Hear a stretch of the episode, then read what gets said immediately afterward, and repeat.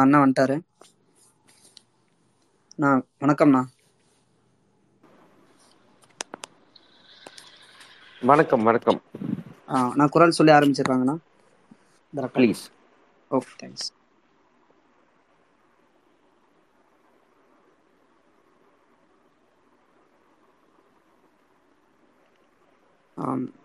குறள் 1032. உழுவார் உலகத்தார்க்கு ஆணி அகதாற்றாது எழுவாரை எல்லாம் பொறுத்து. அதாவது உழவை விட்டு பிற தொழிலை செய்வோருக்கும் உணவுப் பொருட்களை தந்து தாங்குவதனால் உழு தொழில் உலகத்தார்க்கு அச்சாணி ஆவார். ரொம்ப நன்றி அண்ணா, எங்களுடைய அழைப்பை ஏற்று மீண்டும் ஒன்றிய உயிரினங்கள் சார்பாக வந்து இந்த விவசாயிகள் போராட்டத்துக்கான ஒரு கேள்வி பதில் நிகழ்ச்சியாக நீங்கள் ஒத்துக்கிட்டதுக்கு ரொம்ப நன்றி. நம்ம டைரக்டாக டைம் வேஸ்ட் பண்ணாமல் கொஷின் ஆன்சர் செஷனுக்கே போயிடலாம்ண்ணா, ப்ளீஸ். ரொம்ப நன்றி. ஓகே, யாருக்கேனும் கொஷின்ஸ் இருந்தது அப்படின்னா ரெக்வஸ்ட் கொடுங்க. பட் ப்ளீஸ் கொஷின்ஸ் வந்து ஒன்லி வந்து ஃபார்மர் ப்ரொட்டஸ்ட் இது சம்மந்தமாக மட்டும் கேளுங்க, சரிங்களா? உங்களுடைய கேள்விகளுக்கு அனைத்துக்கும் பியூஷன் வந்து பதில் சொல்லுவார்.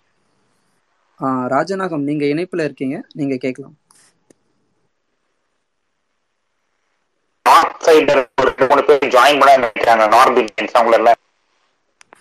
இல்ல, அவங்க இல்ல தோழர், அவங்க வரல. நீங்க உங்களுடைய கேள்விகளை கேட்கலாம்.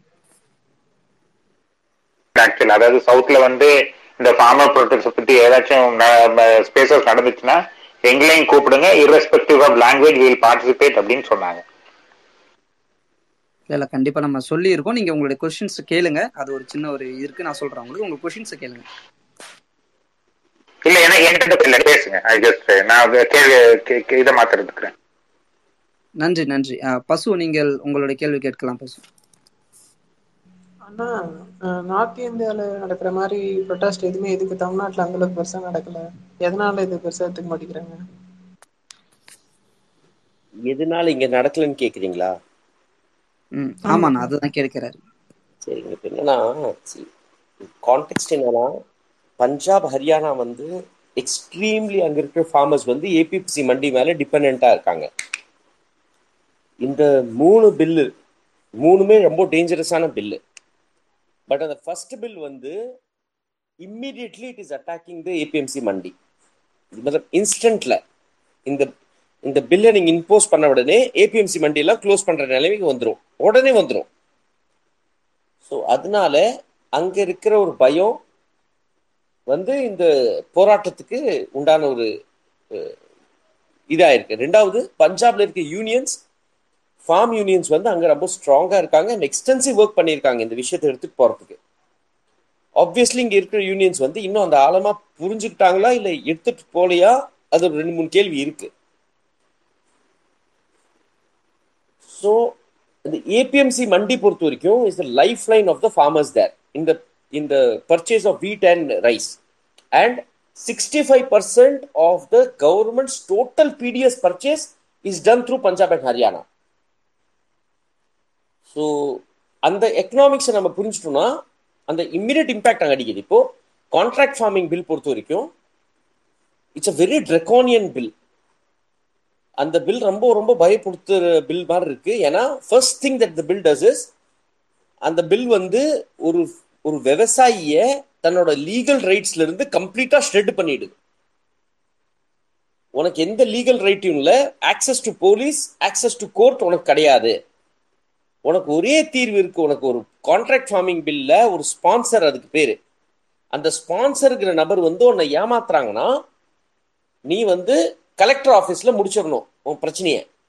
கலெக்டர் கொடுக்குற தீர்ப்பு இஸ் ஃபைனல், அதுக்கு மேல எங்கேயும் கேட்க முடியாது. எனக்கு எங்கேயும் இடம் இல்லை கேட்கறதுக்கு. If at all நான் ஏதோ ஒரு போய் கேட்டேன், சண்டை கிட்ட போட்டேன்னா I will be termed illegal.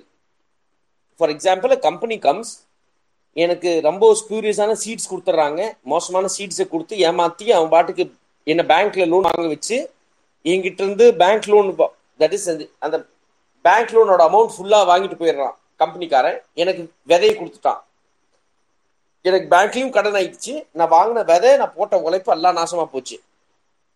நான் கலெக்டர்கிட்ட தான் போய் நிற்கணும் இந்த பிரச்சனைக்கு. அண்ட் கலெக்டர் ஏழை மக்களோட பிரச்சனை எங்கே கேட்டிருக்காங்க இது வரைக்கும்? சரித்திரத்திலே நடந்ததில்லை இது வரைக்கும். பணக்காரன் பக்கம் தான் பேசுவாங்க. அதில் எந்த விதமான டவுட்டும் தேவையில்லை நம்மளுக்கு. ஸோ அந்த பணம் இதுக்கு என்னால் 1000 உதாரணம் சொல்ல முடியும் பணக்கார பக்கம் பேசுறதுக்கு. ஆனால் ஏழை மக்கள் பேசின ஒரு 2 உதாரணம் கூட வரது ரொம்ப சிரமமாக இருக்கும். ஸோ இந்த சூழலில் கலெக்டர் போடுற டிசிஷன் இஸ் ஃபைனல் அப்படிங்கிற ஒரு விஷயம் வரும்போது இதில் நீ கம்ப்ளீட்டாக டெனியூட் ஆகிடுவே, உன் ரைட்ஸ் எல்லாம் போயிடும். அதில் ஒரு சிம்பிளான விஷயம், எனக்கு கான்ட்ராக்ட் ஃபார்மிங் நான் பண்ணவே இல்லையே, நான் பாட்டுக்கு நான் விவசாயம் பண்ணுறேன், நான் பாட்டுக்கு விற்றுக்கிறேன் அப்படிங்கிற வாதம் வைக்கிற நிலையில நம்ம இப்போ இருக்கோம் without realising the danger that will come to. But Punjab and ஹரியானால the danger has come already to the doorstep. அவங்களோட மார்க்கெட்டிங் அவென்யூ க்ளோஸ் ஆகுது, it is getting shut down. So அந்த அஜிடேஷன் அப்புறம் ஸ்பில் ஓவர் ஆகி யூபிக்கும் போயிடுச்சு. இப்போ ஒரு இன்ட்ரெஸ்டிங் ஃபேக்ட் என்னன்னா, வெஸ்டர்ன் யூபியில் மட்டும் இருந்த ஒரு இந்த அஜிடேஷன் ஈஸ்டர்ன் யூபிக்கும் அப்படி ஸ்ப்ரெட் ஆகிட்டு இருக்கு. So that's a very, very interesting concept which is going on there now. Yeah. ரொம்ப நன்றி. நான் ரொம்ப நன்றி. அடுத்து அனில் நீங்க இருக்கீங்க, உங்களுடைய கேள்வி கேட்கலாம். வணக்கம் அண்ணா. வணக்கம் அண்ணா.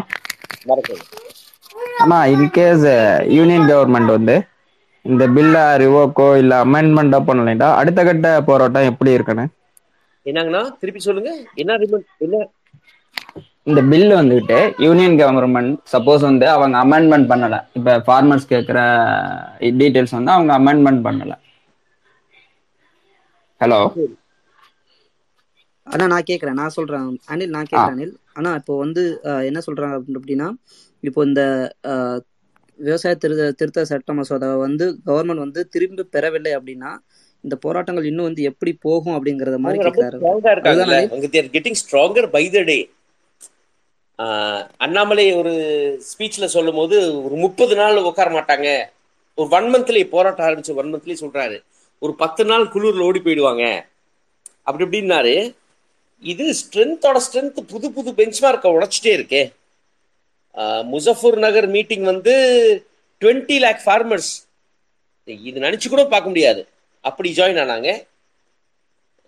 கர்நால்ல அந்த ஒரு கலெக்டர் வந்து மண்டையை உடைப்பேன்னு சொன்னப்போ ஃபார்மர்ஸோட மண்டே உடச்சிருங்கன்ட்டு ஸ்பீச்சே கொடுத்தாரு. அந்தால அங்கேருந்து he has been terminated, not terminated, he has been put on compulsory wait and ஒரு ஜுடிஷியல் என்கொயரி ஒன்று போட்டிருக்காங்க அந்த ஆள் மேலே. So this protest is turning out new avenues, ஒரு புது புது பெஞ்ச்மார்க் செட் பண்ணிட்டு இருக்கு. ஸோ ஆப்வியஸ்லி அரசாங்கம் அமெண்ட்மெண்ட் கொண்டு வரலன்னா, see if I am against BJP, I just hope that they don't do the right thing, which is waiving of the bill. Illa na indha bill la thappu panniten, adani amma nee sonna pitch kettu na indha bill konnu vanden, na indha bill la irundhu vapas vaangren, andha mari or correctana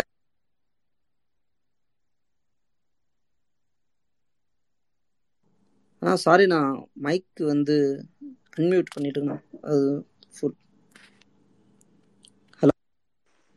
ஐயோ mute ஆயிடுச்சுங்க ரம, எனக்கு தெரியவே இல்லை. அதாவது touch ஆயிடுச்சுண்ணா, சாரிண்ணா சாரிண்ணா, டச்ல அது வந்து எல்லாத்துக்கும் அன்மியூட் ஆயிடுச்சு. நான் பண்ணல இல்ல அது. சரி எங்க பேசிட்டு இருந்தேன் அண்ணா? அந்த அதானி இது விஷயம் சொல்லிட்டு இருந்தீங்க, நான் வேலைக்கார மாதிரி வேலை செஞ்சேன், தப்பாயிடுச்சுனால நான் இனிமேட்டு பண்ணல, நான் இந்த பில்லை வந்து ரத்து பண்ணிடுறேன், நான் வாபஸ் வாங்கிக்கிறேன் அப்படின்ட்டு நல்ல டிசிஷன் எடுத்தாங்கன்னா பிஜேபிக்கு மக்கள் வாய்ப்பு கொடுப்பாங்க திரும்பவும். ஆஸ் எ பிஜேபி ஆப்பனண்ட் நான் என்ன நினைக்கிறேன்னா, அவன் பில்லை வாபஸ் வாங்கக்கூடாது. 2 லட்சம் 20 லட்சம் கிரௌடு வந்து 2 கோடிக்கு ஆகும். People will be completely against them in a few years time. இன்னும் ஒரு வருஷம் இந்த போராட்டம் நடந்ததுன்னா it is the end game of BJP in this country.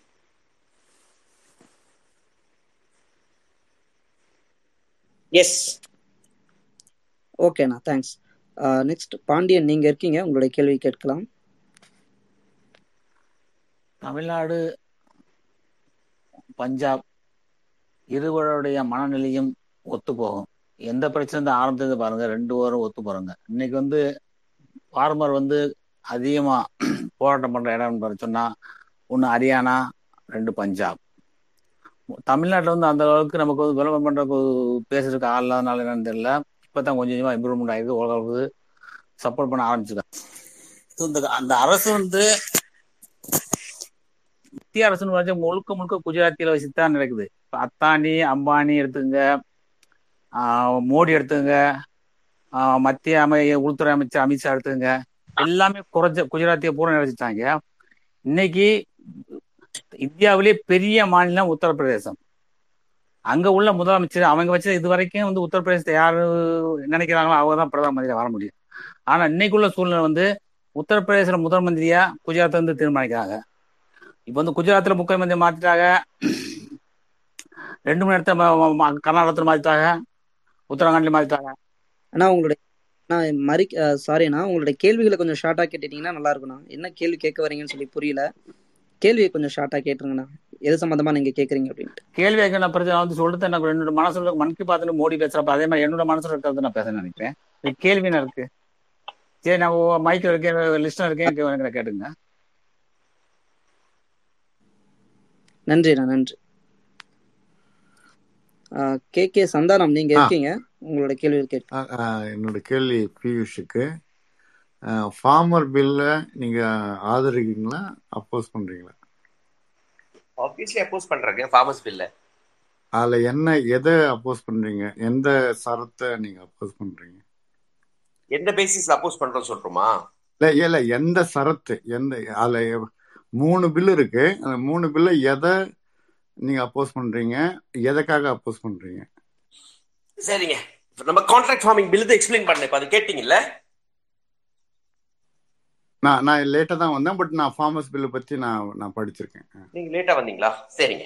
இப்போ கான்ட்ராக்ட் ஃபார்மிங் பில் பொறுத்த வரைக்கும் அன்ஆர்பிட்ரி ரைட்ஸ் வந்து கலெக்டர் கையில கொடுத்துருது. To decide the fate of the farmer, that is ஒரு கலெக்டர் நினைச்சாருன்னா ஒத்துமொத்த கம்ப்ளீட்டா ஃபார்மர்ஸை முடிச்சுடுவாரு. அந்த ஃபார்மருக்கு எந்த விதமான ரைட்டும் இந்த பில் பிரகாரம் இல்லை. நான் கோர்ட்டுக்கு போக முடியாது, நான் போலீஸ் கிட்ட போக முடியாது. Collector is the sole deciding authority. What is the dispute the collector addresses? If I have any dispute with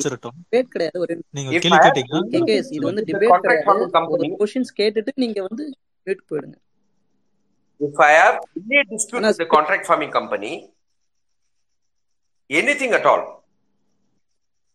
and the dispute வந்து collector தான் தீர்மானிப்பாரு. And obviously ஒரு contract farming company is dealing with 10,000 farmers. 5 லட்சம் ரூபாய்க்கு வந்து பொருள் வாங்குற மாதிரி அவர் base பண்ணிடுறாரு. ஒரு ஏக்கர் இருந்து எனக்கு 5 லட்சம் ரூபாய்க்கு பொருள் வரணும்ட்டு பேசிக்கிறாரு வச்சுக்கோங்க.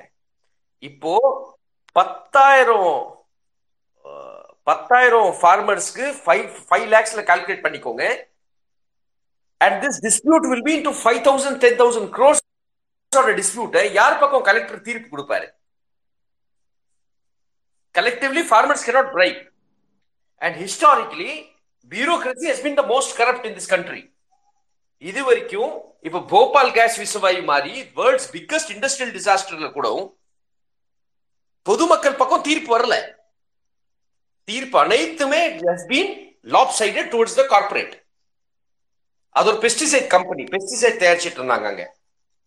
சோ ஒன்னு கான்ட்ராக்ட் ஃபார்மிங் பில் ஒரு பக்கம் is been completely stripping farmers basic rights கூட ஸ்ட்ரிப் பண்ணிடுது.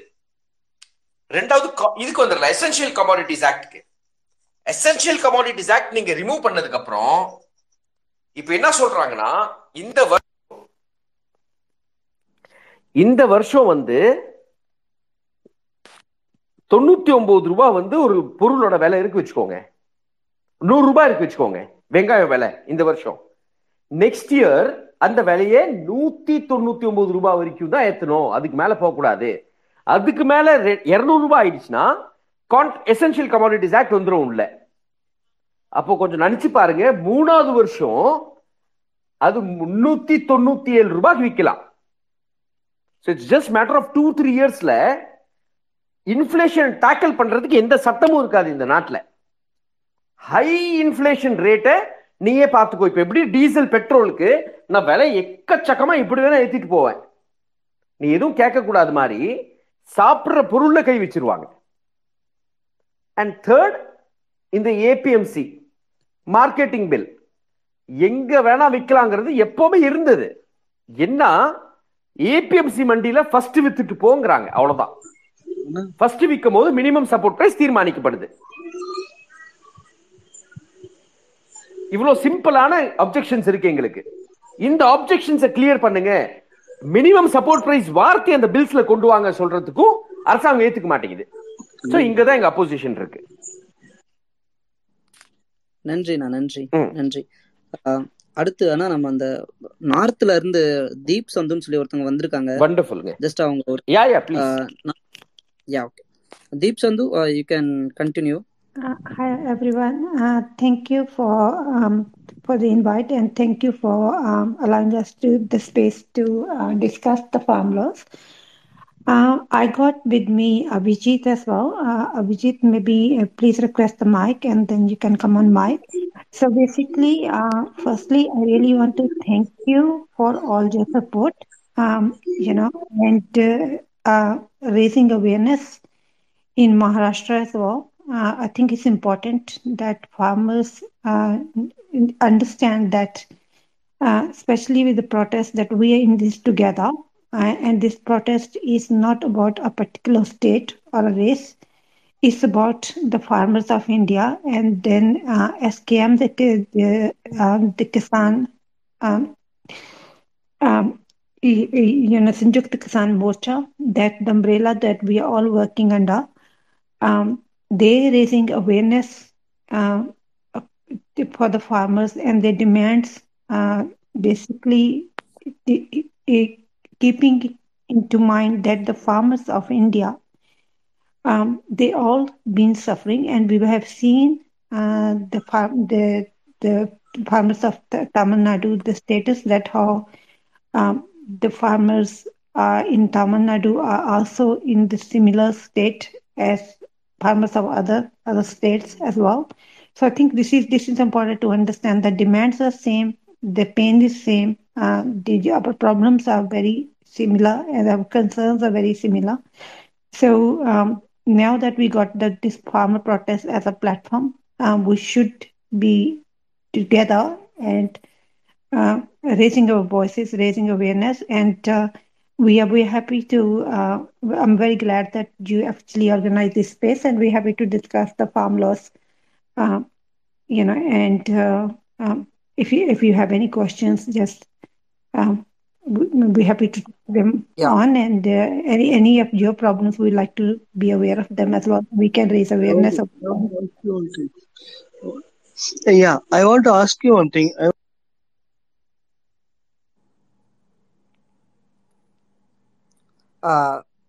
Deep, we have our social activities called Mr.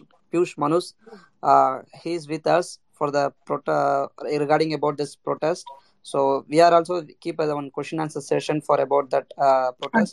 So just if it's okay, we can talk together. Definitely. Like, conversation. Definitely. Hi Piyush ji. Yeah, sure. It's so nice to meet you virtually. Yes, I think I think that's what we're here for. Like, we can do it together. That's what it is. Yes. Yeah. Yeah, thank you. Yeah, yeah. Hi, Deep Sandhu. From the Tamil people, some of them, they have some questions. Anna, pesuna. Ella, avulta kelvi kekkuradhu kelunga. Yaar kekkran kelvi? Okay. Pooma anna, neenga irkeenga. Ungala karuthukala neenga kekkala anna. Kelvigala kelunga anna. நன்றி ஒன்றிய உயிரினங்கள், வாய்ப்புக்கு நன்றி. தோழருக்கும் என்னுடைய வணக்கங்கள். வணக்கம் தோழர். இந்த ஒரு பாரத் பந்த் நடந்துட்டு இருக்க அந்த நேரத்தில் நம்ம ஒரு டிஸ்கஷன் நீங்கள் வந்ததுக்கு மிக்க நன்றி. தோழர்களுக்கும் ஒரு நல்ல ஒரு தெளிவு கிடைக்கிற வகையில் இந்த ஸ்பேஸ் அமையும் நம்புகிறேன். தொடர்ந்து இந்த ஃபார்மர்ஸ்லாம் வந்து இப்போ இந்த இடைத்தரகர்களுக்கான அந்த இது குறையும் அப்படின்ற மாதிரி சொல்றாங்க. அது எப்படி எந்த அளவுக்கு சாத்தியம் அப்படிங்கறத கொஞ்சம் விளக்கமா சொல்ல முடியுங்களா? ஆமாங்க, ரொம்ப அற்புதமா பண்ணியிருக்காரு மோடி ஐயா. ரொம்ப சூப்பர் மாஸ்டர் ஸ்ட்ரோக் என்ன பண்ணியிருக்காருன்னா, நம்ம மோடி ஐயா இந்த மிடில் மேன் கம்ப்ளீட்டா எலிமினேட் பண்ணிட்டாரு. மிடில் மேனே இனிமேட்டு இருக்க மாட்டாங்க. அதுக்கு பேர் ஸ்பான்சர் வச்சிருக்காங்க. பேர் மாத்தியாச்சு, எலிமினேட் ஆயிட்டாங்கல்ல மிடில் மேன். ஸோ சூப்பர் வேலை பண்ணியிருக்காரு. அதுக்கு பேர் வந்து இனிமேட்டு ஸ்பான்சர். அதனால மிடில் மேன் எலிமினேட்டட். அவ்வளவுதான் தோழர். நன்றி. நன்றிண்ணா, நன்றி. அடுத்து மூவிஸ், நீங்க இருக்கீங்க, உங்களுடைய கேள்விகளை கேட்கலாம். மூவிஸ் ஆனா பியூஷ் வீடியோ அத்தனையும் பார்ப்பேன். எனக்கு அவருடைய இது வந்து கருத்துக்கள் ரொம்ப மிக பிடித்தமான கருத்துக்கள் நிறைய இருக்கு. அற்புதம். ஆனா ஒரு கேள்வி, இப்ப என்ன டவுட்னா என்னன்னா, இப்ப வந்து என்னன்னா, இப்ப வந்து இந்தியாவோட வந்து அத்தனை ப்ராப்பர்ட்டியை வந்து நேஷனலைஸ் ஆக்குன அத்தனை விஷயத்தையும் இப்ப வித்துட்டாங்க. என்ன இப்ப வந்து இதை வித்தது போக இன்னும் எங்களுக்கு கடன் இருக்கு அப்படின்னா, இந்தியா எந்த அளவுல வந்து கடன் பிரச்சனையில போயிட்டு இருக்குண்ணா?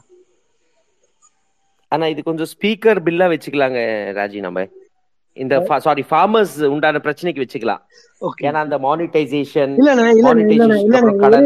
ஒரே கொஸ்டின் என்னன்னா, இது எல்லாமே வந்து ஃபார்மர்சேஷன்ல அப்படின்னா ஏன்னா இப்ப வந்து இந்தியா அவ்வளவு கடன் பிரச்சனை இருக்கு. இப்ப இது எல்லாமே இருந்திருந்தா இந்த ஃபார்மர்சேஷன் பிரச்சனை வந்திருக்குமா வந்திருக்காதா? என்னுடைய கருத்து அதுதானே. இல்லைங்க, இப்பதான் கடன் வாங்கி வாங்கி இந்த நாடை குட்டிச்சோறு ஆக்குற வேலையை ரொம்ப நல்லா தீவிரமா பண்ணியிருக்காங்க. பட் இப்போ இன்னைக்கு வந்து நம்ம இந்த 300வது நாள் ஃபார்மர்ஸ் ப்ரொடெஸ்டுக்காக டெடிகேட் பண்ணி ஃபார்மர்ஸ் பில் பத்தி மட்டும் இந்த இது வச்சுக்கலாங்கிற, அவ்வளவுதான். இது பத்தி நம்ம திருப்பி ஒரு தனியா செஷன் வச்சுக்கலாங்கிற புள்ளி விவரத்தோட. நன்றி, நன்றி. அடுத்து மோயிஸ், நீங்க இருக்கீங்க, நீங்க தான் கேட்க வேண்டிய கேள்விகள். நீங்க கேட்கலாம் மோயிஸ் உங்களோட கேள்விய. முஜீஸ் அண்ணா வணக்கம்ண்ணா. வணக்கம்ங்க, வணக்கம் அண்ணா. இது ப்ரொடெஸ்ட் பற்றி பேசும்போது வந்து பார்த்திங்கன்னா, இப்போது நம்ம இந்த விநாயகர் சதுர்த்தி இப்போது பக்கத்தில் தான் வந்துச்சு இல்லைங்களா? அப்போ அதில் வந்து நம்ம ஊட்டி கூடலூர்லேருந்து இருக்கேன். அப்போ வந்து பார்த்திங்கன்னா, அப்போ வந்து இந்த ஊர்வலத்துக்கு தடை பண்ணியிருந்தாங்க. ஆனால் இங்கே வந்து ஊர்வலம் போனாங்க. ஆனால் அதில் இருக்கிற ஒரு 10% கூட்டம் கூட வந்து இன்னைக்கு எங்கள் ஊரில் வந்து அந்த ப்ரொடெஸ்ட்டில் இல்லை. சரிங்களா? அப்போ வந்துட்டு எனக்கு என்ன பயம்னா வந்து பார்த்தீங்கன்னா, முதல்ல இப்போ என்னோட சின்ன வயசுலலாம் பார்த்தீங்கன்னா, இப்போ பிஜேபிக்கு ஒரு கூட்டம் கூடுதுன்னா ஒரு 4-5 பேர் தான் இருந்தாங்க. அப்போ இப்போ வந்து பார்த்தீங்கன்னா வந்துட்டு அவங்களுக்கு ஒரு கூட்டம் போட்டாங்கன்னா, இப்போ என் கூடயே சுற்றுற பசங்களாக இருக்கட்டும், தெரிஞ்ச பசங்களாக இருக்கட்டும், எல்லாரும் அங்கே போய் நின்றுக்கிறாங்க. அப்போ வந்து அவங்க ஸ்ட்ரென்த் வந்து இன்க்ரீஸ் ஆகுதாங்கிற ஒரு பயம். அதான் உங்ககிட்ட ஒன்று கேட்கலாம். கண்டிப்பாக ஸ்ட்ரென்த் இன்க்ரீஸ் ஆயிருக்குங்க, அதில் மாற்றமே இல்லை. அவங்க ஸ்ட்ரென்த் இன்க்ரீஸ் ஆயிருக்கு. அப்புறம் ஃபார்மர்ஸ் ப்ரொடெஸ்ட்காக, நியாயமான ப்ரொடெஸ்ட்காக ஏன் கம்மி பேர் வராங்க, ஏன் கெட்டதுக்கு மட்டும் நிறைய பேர் போறாங்கிற கேள்வியும் உண்மையான கரெக்டான கேள்வி தான். சிக்கல் என்ன இருக்குன்னா முசிசிங்க, சிக்கல் என்ன இருக்குன்னா, நம்ம நாட்டுல 99% மக்கள் வந்து டௌரி கேக்குறாங்க. உண்மைதான். 1% மக்கள் மட்டும் தான் டௌரி எதிர்பார்க்க மாட்டாங்க. உண்மைதானா? அதுக்குண்டு அது ரைட் ஆயிடாதுல்ல. வாஸ்தவம் தான். இல்ல எனக்கு பயம் என்னன்னா வந்துட்டு இது அப்படியே கண்டினியூ ஆயிட்டே போயிட்டு இருக்குமாங்கிற இல்ல பயம் வந்து கண்டிப்பா நமக்குள்ள இருக்கணும். அதுல எந்த வித மாற்றம் வேணாம். இது என்ன ஒரு முட்டாள்தன பக்கம் வந்து ரொம்ப ஃபாஸ்ட் அட்ராக்ட் ஆகுறாங்க மக்கள். ஓகே, நீங்க யூடியூப் வீடியோஸ் கூட பாருங்க, என்னென்ன ஃபேமஸ் ஆயிட்டு இருக்குன்னு பாருங்க, தானா தெரிஞ்சுக்குவீங்க உங்களுக்கு. மக்களோட தரம் அன்பார்ச்சுனேட்லி இல்ல அவ்வளவா. ஏன்னா மக்கள் அரசியல் படத்துல மக்களை பொலிட்டிசைஸ் ஆகல, மக்கள் ரொம்ப ஈஸியா ஸ்வே ஆயிடுறாங்க, பொய்ய ஈஸியா நம்பிடுறாங்க. ஹிந்துவிசமோட ப்ரொடெக்டரா அவங்களை எடுத்துக்கிட்டாங்க. அவங்கள ஹிந்துவிசமா ப்ரொடெக்டர் எடுத்துக்கிட்டாங்க. ஆனா அவன் ஹிந்துவிசம் பேர்ல என்னென்ன பண்ணிட்டு இருக்கான் எல்லாத்துக்கும் தெரியும். இப்போ ஃபார்ம் பில் பொறுத்த வரைக்கும் இந்த ப்ரொடெஸ்ட்ல இன்னும் நிறைய பேர் சேருவாங்க, எனக்கு முழு நம்பிக்கை இருக்கு சேருவாங்க. பட் அது கொஞ்சம் டைம் ஆகும். அதாவது அவங்க கொஞ்சம் டைம் எப்படி ஆகும்னா, ஆமா அது கண்டிப்பா நடக்காது. அன்பார்ச்சுனேட்லி அப்படிதான் அவங்க அனுபவப்பட்டு அடிபட்டு தான் மக்கள் திருந்துவாங்க. அதுல மாற்றமே இல்ல. Okay okay okay okay thanks. நன்றி, நன்றி முஜீஸ். ஓகே, அடுத்து உரையூரான், நீங்க இருக்கீங்க, உங்களுடைய கேள்வி கேட்கலாம் தோழர். First of all I would like to thank Deep Sandhu, Abhijit and whoever available from the to supporting the protest farmers from the North India, and I warmly welcome here for the farmer protest question and answer forum. We are discussing here for the Tamil to make a better understanding and awareness to our people. So please excuse us. I believe you were not understanding anything, but it is creating awareness to the people. We have a wonderful social activist, Mr. Piyush, and I'm going to ask the question to make a better understanding of to my people. Sir, vanakkam sir, Piyush sir. Sir, my question what make TN media Tamil Nadu medias பார்த்தீங்கன்னா farmed ப்ராடக்ட்ஸில் அவ்வளோவா lighting focus வைக்கல. So எது அது தடுக்குது sir? ஏன் format ப்ராடக்ட்ஸை பார்த்தீங்கன்னா மீடியா என்லைட் பண்ணாமலே இருக்கிறாங்க? It's a good cause. ஏன்னா இதே தமிழ்நாட்டில் இதே ஃபார்மர் காசை வச்சு தான் ஜல்லிக்கட்டுங்கிற ஒரு ப்ராடக்ட்ஸ் பார்த்தீங்கன்னா ஆல் த்ரூ அவுட் தமிழ்நாடு உங்களுக்கே தெரியும் அது எந்த அளவுக்கு எலிவேட் ஆகி மேலே வந்துச்சுன்னு சொல்லிட்டு. பட் இந்த ஃபார்ம் ஆஃப் ஃபார்மேட் ப்ராடக்ட்ஸ் பார்த்தீங்கன்னா everybody should support this cause. அப்படிங்கிற பட்சத்தில் medias why keep always shut? அதுதான் என்னோட கொஸ்டின்.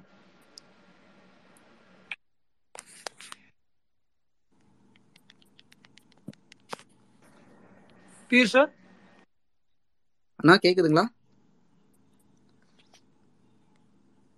ஸ்பீக்கர்ல தான் இருக்காரு அண்ணா.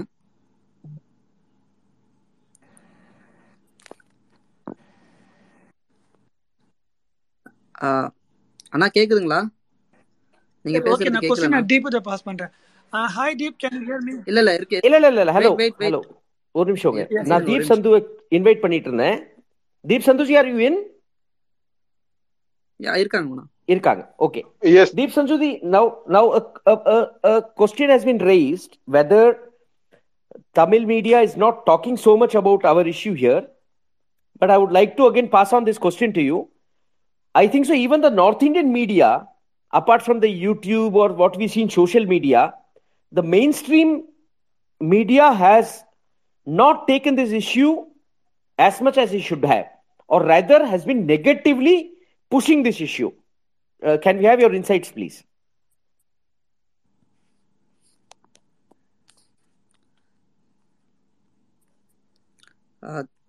Deep Sandhu?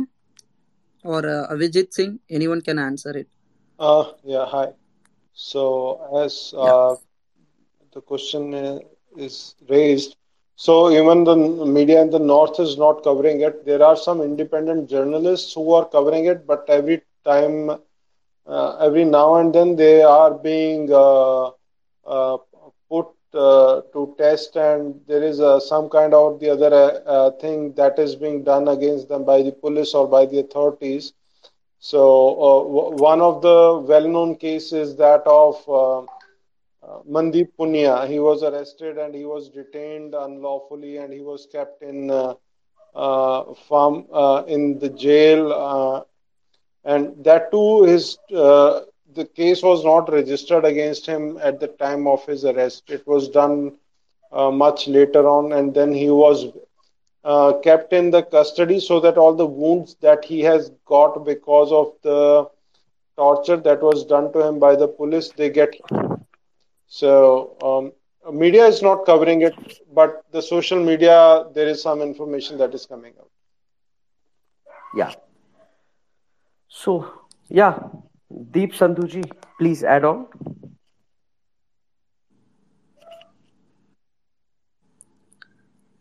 Deep Sandhu, are you in speaker now?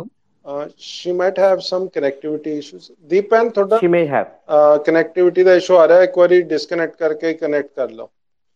So I've just requested her to disconnect and connect. Okay, fine. Yeah, yeah, got it, Abhijit. Sure. Got it. Okay, okay. Seri ipo enna na Tamil media பொறுத்து இருக்கீங்க நிறைய issues cover பண்றது இல்லைங்க. ரொம்ப பாவமா இருக்கு. நம்ம polymer, புதிய தலைமுறை, இதெல்லாம் பயங்கர டிசப்பாயின்மெண்ட் ஆயிட்டு இருக்கு. ஆல்ரெடி பழைய டிசப்பாயின்மெண்ட், தினத்தந்தி, தினமலர், இவங்கெல்லாம் டிசப்பாயிண்டடா இருந்தாங்க எப்படியோ நம்ம இதுல. ஆனா இப்ப புதுசா சேர்ந்துட்டு இருக்கு அந்த டிசப்பாயின்மெண்ட்ல. அது ரொம்ப முக்கியமான இஷ்யூஸ்கெல்லாம் எதுக்கு ஹைலைட் பண்ணுமோ அதை. இப்போ சேலத்துல ஒரு நடக்கிற சம்பவம், இப்போ ஒரு ஜாதி பிரச்சனை ஒண்ணு பெருசா நடந்துட்டு இருக்கு. புதுமையா பார்த்தீங்கன்னா எந்த ஜாதி ஆக்ரோஷமா தன்னவே மேல நினைச்சிட்டு ஆக்ரோஷமா இறங்கியிருக்காங்களோ, ஒடுக்கப்பட்டவங்களை இன்னும் ஒடுக்கிறதுக்காக அவங்க கூட போலீஸ் சேர்ந்து இப்போ புது ஒரு தாண்டவத்தை ஆடிக்கிட்டு இருக்கு. ரொம்ப ரொம்ப பாவமான ஒரு விஷயமா இருக்கு. பட் அதுல மீடியாவோட ரோல் பார்த்தீங்கன்னா அது இன்னும் பாவமா இருக்கு. ஸோ அதே மாதிரி ஃபார்மர்ஸ் ப்ரொட்டஸ்ட்ல கூட கொஸ்டின் ஷுட் ஹவ் பீன் ஆஸ்க்டுங்க. அண்ணாமலை எல்லாம் பிரஸ் மீட்ல உறாரு டுமில் எதுதோ போய் பேசுறான் மனுஷன். Questions are not being asked. கேள்வி கேட்க மாட்டேங்கிறாங்க அவங்க கிட்ட. ஸோ அப்சல்யூட்லி தமிழ் மீடியா வந்து நம்ம மீடியா, தமிழ் மீடியா மட்டும் இல்லை, Hindi media, English media, Tamil media எல்லாத்தையும் பிளேம் பண்ணித்தான் ஆகணும், அனைத்தையும் பிளேம் பண்ணி ஆகணும். இந்த விஷயத்துக்கு உயர்ந்த கவனம், எவ்வளவு கவனம் கொடுக்கணுமா இன்னும் திருப்பி ஞாபகப்படுத்தல. This is the longest and the largest struggle the world has ever seen, and the kind of attention that should have been paid for this struggle is so unfair. இது வந்து இதோட ஒரு நீண்ட காலம் ஒரு பெரிய போராட்டம் இது வரைக்கும் நம்ம நாட்டு பார்த்ததே இல்லை. பட் அப்போ கூட மீடியா எவ்வளோ தூரம் வந்து இவங்க விவசாய மக்களே இல்லைங்கிறதெல்லாம் நிறைய மீடியாவில் சொல்றாங்க. அதான் ரொம்ப பாவமா இருக்கு. யா, அடுத்த கேள்விக்கு போயிடலாங்க. நன்றி. ஓகேண்ணா, அறிவொளி நீங்க இருக்கீங்க, உங்களுடைய கேள்வியை கேளுங்க. அடுத்து தீப் சந்து இருக்காங்க, அதுக்கப்புறம் வந்து நம்ம உங்களை பேச சொல்லலாம். அறிவொளி நீங்க உங்களுடைய கேள்வி கேட்கலாம். வணக்கங்க, எல்லாருக்கும் வணக்கம். எனக்கு ஒரு சின்ன கேள்விதான். ஆக்சுவலி இந்த விவசாயிகள் போராட்டங்கள் இந்த 300 நாள் கடந்து நடந்து கொண்டிருக்கு. இதுல வந்து ஒரு பல மாநிலங்கள் இன்க்ளூடிங் நம்ம தமிழ்நாட்டிலையும் வந்து இதுக்கு தீர்மானம் நிறைவேற்றிருக்காங்க சட்டசபையில. இது மாதிரி இந்த மாதிரியான தீர்மானங்கள் எந்த அளவுக்கு இந்த பில்லை வந்து ஸ்டாப் பண்ண உதவி பண்ணும் அப்படிங்கிற ஒரு கேள்வி. அப்புறம் நிறைய பேர் சொன்னாங்க மீடியா கவர் பண்ணலன்னு.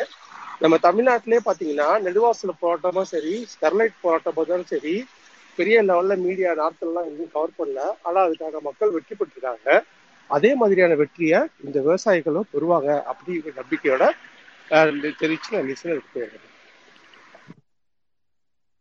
அற்புதங்க. எனக்கு தெரிஞ்ச வரைக்குங்க இந்த ஸ்டேட் கவர்மெண்ட்ஸ் பாஸ் பண்ற பில்லு வந்து ரொம்ப பெரிய அளவுக்கு வந்து இந்த சென்ட்ரல் கவர்மெண்ட் பாஸ் பண்ற பில்லு மேல பெரிய எஃபெக்ட் ஆக போறது இல்லை. ஆனா it makes a significant impact. நாளைக்கு ஒரு கோர்ட்ல கேஸ் ஒரு சேலஞ்ச் பண்றது, பார்லிமெண்டரி ஸ்டாண்டிங் கமிட்டியில வைக்கிறதுக்கு it is surely very helpful. These kind of resolutions ரொம்ப ஹெல்ப்ஃபுல்லா இருக்கும். ரெண்டாவதுங்க இருந்துங்க, centre cannot bulldoze the laws in the respective states.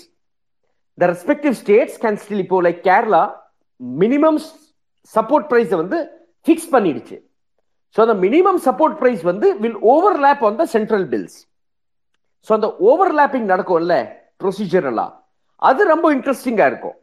So இது ஃபெடரலிசம் வந்து ரொம்ப ஸ்ட்ரென்தன் பண்ணும். இந்த ஃபெடரலிசம் ஸ்ட்ரென்தன் பண்றதுக்கு இந்த ரெசல்யூஷன்ஸ் எல்லாம் ரொம்ப ஒரு ஸ்ட்ராங்கான விஷயம் தான், அதுல மாற்றுக்கிறதே வேண்டாம். நன்றிண்ணா, நன்றி. ஆனா தீப் சந்து இருக்காங்க, அவங்கள பேச சொல்லாமண்ணா ஒரு 15 மினிட்ஸ் ப்ளீஸ். அவங்க இப்போ am I audible? Deep, you have speak. Yeah, you can continue. Okay. All right. So I think I was just talking about previously about media, but if there's any other question we can answer that. But the media, as Abhijit said, that unfortunately this media situation is same on the north side as the south side. The mainstream media hasn't been covering us at all, but the problem that we have seen with media, especially as you know that the protest basically began from Punjab, and but all that the media have done, instead of providing a platform or a coverage, their focus was to just defame the whole protest or defame just or try to put it the way that portray that this protest belongs to a single state, and that is not the case, because here today we are sitting here and discussing these laws with you. That means the issue is not isolated to the state of Punjab or Haryana or Rajasthan or UP. You know, these farm laws are going to impact all the farmers of India. So I think that's the focus was in the beginning, that let's try to isolate them from the rest of India. And that way, the people will not talk about it, people not discuss it. And then eventually this agitation will die. But that did not happen. That didn't happen because of the courage of farmers, because they were determined that why they protesting, because they understand why they're protesting and how these laws are going to impact their livelihood moving forward.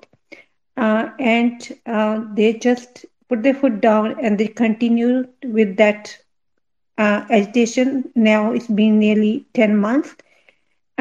And this is the way it has spread. It has spread to the entire India, and farmers are talking about it. So I think basically one thing we have to see that even that national media is not covering us. We need to act as our own media. And we are also looking at the international media. We're getting a lot of coverage from international media because international media is keeping a close eye on a farmer protest in India because this is one of its kind. And Piyush said earlier that this is one of the biggest protests, happening after the independence of India, and everybody is kind of looking at what is it that is keeping that these farmers protesting after 10 months. Is it because our government is so ruthless, not willing to understand our demands? Secondly, is the courage of these farmers because they are not ready to give up at any cost till their demands are met. So I think that's the important thing that we have to take away from here, that even that we are not getting the coverage that we should be getting, but we've been acting as the volunteers, been acting as our own media. And I got Pupinder there. I just saw him. He's from our Tractor to Twitter team. And Tractor to Twitter team is basically, Pupinder, could you please request a mic? And if you have time, please come on speaker.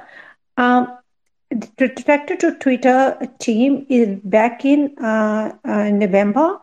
In Punjab, there was actually a movement that started that everybody, basically the farmers' kids or their farmers' sons and daughters, take to Twitter because that way we found that media is not listening to us.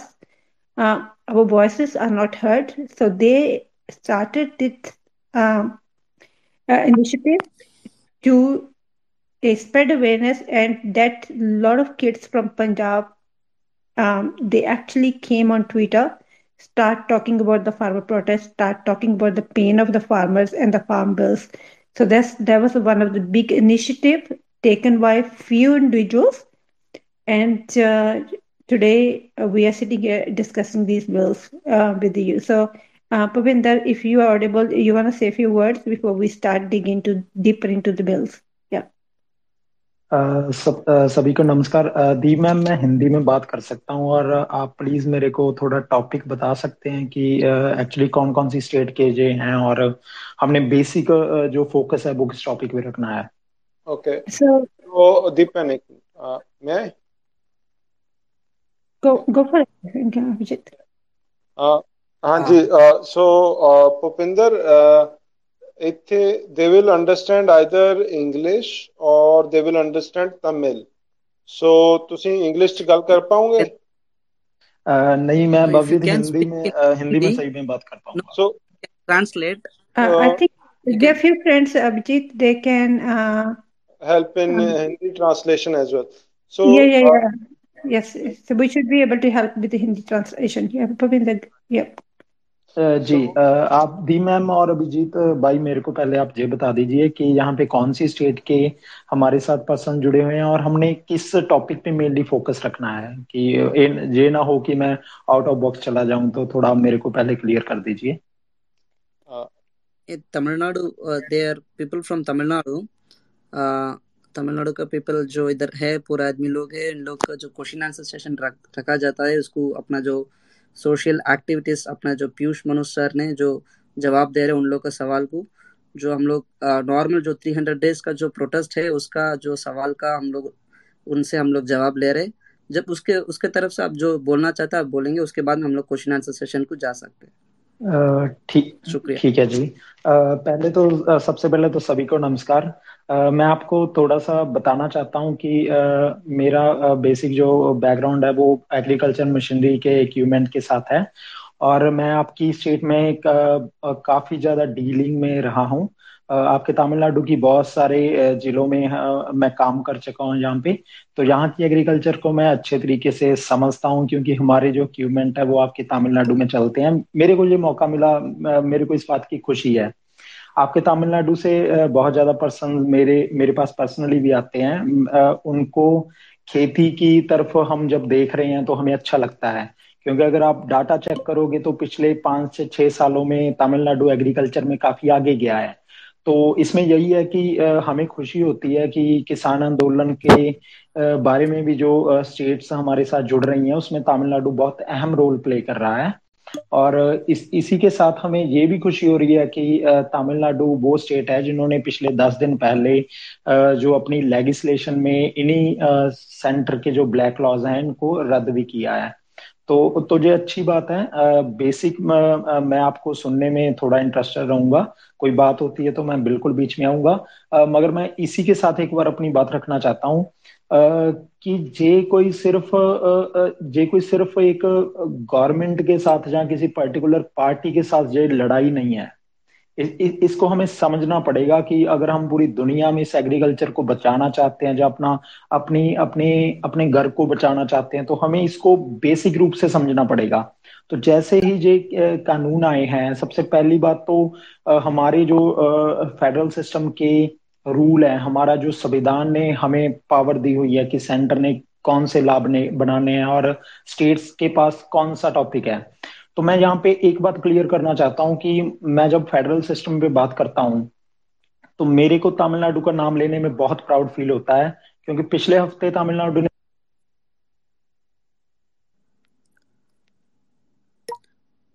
Bhupinder sorry it's muted हाँ जी can you तो क्योंकि पिछले हफ्ते तमिलनाडु ने वो करके दिखाया है जो मेरे ख्याल से सभी स्टेट्स को करके करना पड़ेगा। सभी स्टेट्स को ये बात करनी पड़ेगी। हम फेडरल सिस्टम में स्ट्रांग इसी कारण होंगे। जैसे एक सिंपल सा क्लॉज है, मैं खेती कानूनों पे ही वापस आऊंगा, मगर ये समझना और समझाना बहुत ज्यादा जरूरी है कि जैसे मान लीजिए हमारे पास हमारे संविधान ने जो एजुकेशन का लॉ था वो स्टेट्स को दिया हुआ था कि मान लीजिए आपके बच्चों के लिए आपने पढ़ाई पर कोई भी कानून बनाना है तो स्टेट्स अपनी तरफ से बना सकते हैं। तो ये बड़ी अच्छी एग्जाम्पल है, मैं इसलिए बीच में रख रहा हूँ। तो हम खेती कानूनों के ऊपर अच्छे तरीके से आ पाएंगे। तो जैसे ये लॉ था तो अमेंडमेंट लाई गई 1976 में, और जो जे पढ़ाई के ऊपर का लॉ है इसको स्टेट की लिस्ट से निकाल कर इन्होंने कंकरेंट लिस्ट में डाल दिया। तो अब ये कंकरेंट लिस्ट क्या है कि संविधान ने हमें पावर्स दी हुई हैं कि बहुत सारे लॉज हैं जो सेंट्रल गवर्नमेंट बनाती है।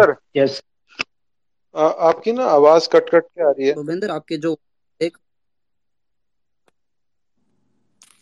your voice is breaking in between, थोड़ी ना आवाज टूट रही है विचो विचो। दोनों को लाभ बनाने की एक पावर दी गई है।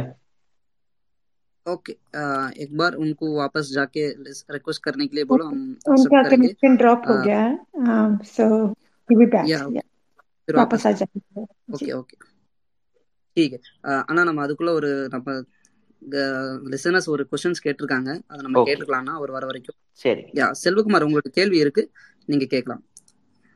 थैंक्स.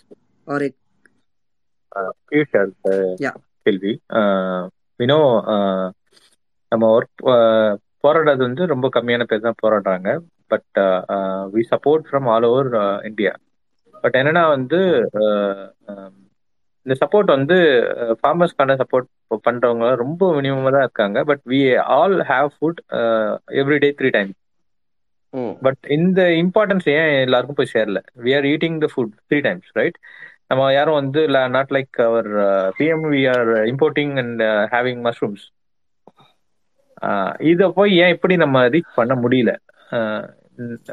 இது வெரி இம்பார்ட்டன்ட். நம்ம சாப்பிட்றது டெய்லி 3 தடவை நம்ம தட்டில் சோறு வச்சு நம்ம சாப்பிட்றோம். We have the food from farmers, but இது ஏன் இன்னும் இம்பாக்ட் ஆகல அப்படின்னு நினைக்கிறீங்க? இல்ல செல்வகுமார், இப்ப என்னன்னா இதுல சிம்பிளா ஒரு விஷயம் புரிஞ்சுக்கலாம். நம்ம என்னன்னா ஃபர்ஸ்ட் மக்களுக்கு வந்து இந்த பில்னால தீமைகள் நிறைய இருக்கு, இதுல நன்மை கம்மியா இருக்குங்கிறதே புரிய வைக்கிறதுக்கு இது வரைக்கும் நம்மளால மெசேஜிங் கொடுக்க முடியல. இப்ப எப்படின்னா நான் மிடில் மேன் எலிமினேட் பண்ணிட்டோம், விவசாய மக்களுக்கு நல்லா விலை கிடைக்கும், எங்கே வேணால் எவன் வேணால் விற்றுக்கலாம், கான்ட்ராக்ட் ஃபார்மிங் வரப்போகுது, பெரிய பெரிய கம்பெனி வந்து கையில் காசு கொடுக்க போகுது, இந்த மாதிரி பல பிம்பங்களை ஈர்த்தி வச்சுருக்காங்க. ஆனால் அந்த அண்டர்லைனிங்கை மக்கள்கிட்ட புரிய வைக்கிறதுக்கு டைம் ஆகும், நேரம் ஆகும். இது நம்ம ரொம்ப ரொம்ப அண்டர்ஸ்டாண்டிங் வந்து கொஞ்சம் நம்ம எடுத்து தான் ஆகணும். இதில் என்னென்னா போய் இதை பிரச்சாரம் பண்ணுறதுக்கே நம்மக்கிட்ட இப்போ இல்லை. அங்கே ஏபிஎம்சி மண்டியை உடனே அடிக்கிறான். The APMC marketing system, which is the lifeline of agriculture there in Punjab and Haryana, is getting hit immediately. But while in Tamil Nadu, we are not that much dependent on the APMC mandis. But when contract farming bill comes into play, the essential commodity bill comes into play, both the consumer and both the farmers will be hit very badly. With only one person earning money, ortha mattum sambarichittirpa, which will be the corporate, who will be making tons and tons of money they'll be making. The banks will be making lots of money. So, to take this message forward, we want the media to support us. The media is not there to support us. How do we take our voices forward? We'll have to get on the street. We'll have to organize ourselves. We'll have to walk to the people. We'll have to go to the people. இது எல்லாத்தையும் நம்ம மீண்டு வந்தாதான் நம்மளோட சக்சஸ்ஃபுல்லான ஒரு massive organisation build பண்ண முடியும், ஒரு ப்ரொட்டஸ்ட் பில்ட் பண்ண முடியும். பட் டைம் ஆகும், வரும், பண்ணுவோம். இன்னும் நேரம் இருக்குது நம்மக்கிட்ட, மொல்லமாக பண்ணுவோம். பட் பண்ணியே தீரணும், பண்ணியே ஆகணும். ஸோ ஹிந்தி மே பாத் கர்த்தே உன்கே லியே ஃபட்டாஃபட் மே போல் தூ. இன்கா சவால் யே தா கி யஹான் சே லோக் ஜுடே ஹுவே கியூ நஹீ ஹை? Why are not people associated so much with this struggle in spite of eating 3 times food? So the answer is that we have not done enough work to go and explain the nuances of the ills of these bills. For many, the bills may seem to be as it's all rosy. For many, that's the way it's being presented. So once we take our word forward, once the nuances are reaching the people, I'm sure Tamil Nadu will be a very big epicenter of the struggle of the farmers' bill. But work needs to be done. For that, we will have to get ready. Yeah, thank you. Thanks. Avtar, நீங்க உங்களுடைய கேள்வி கேட்கலாம். Avatar,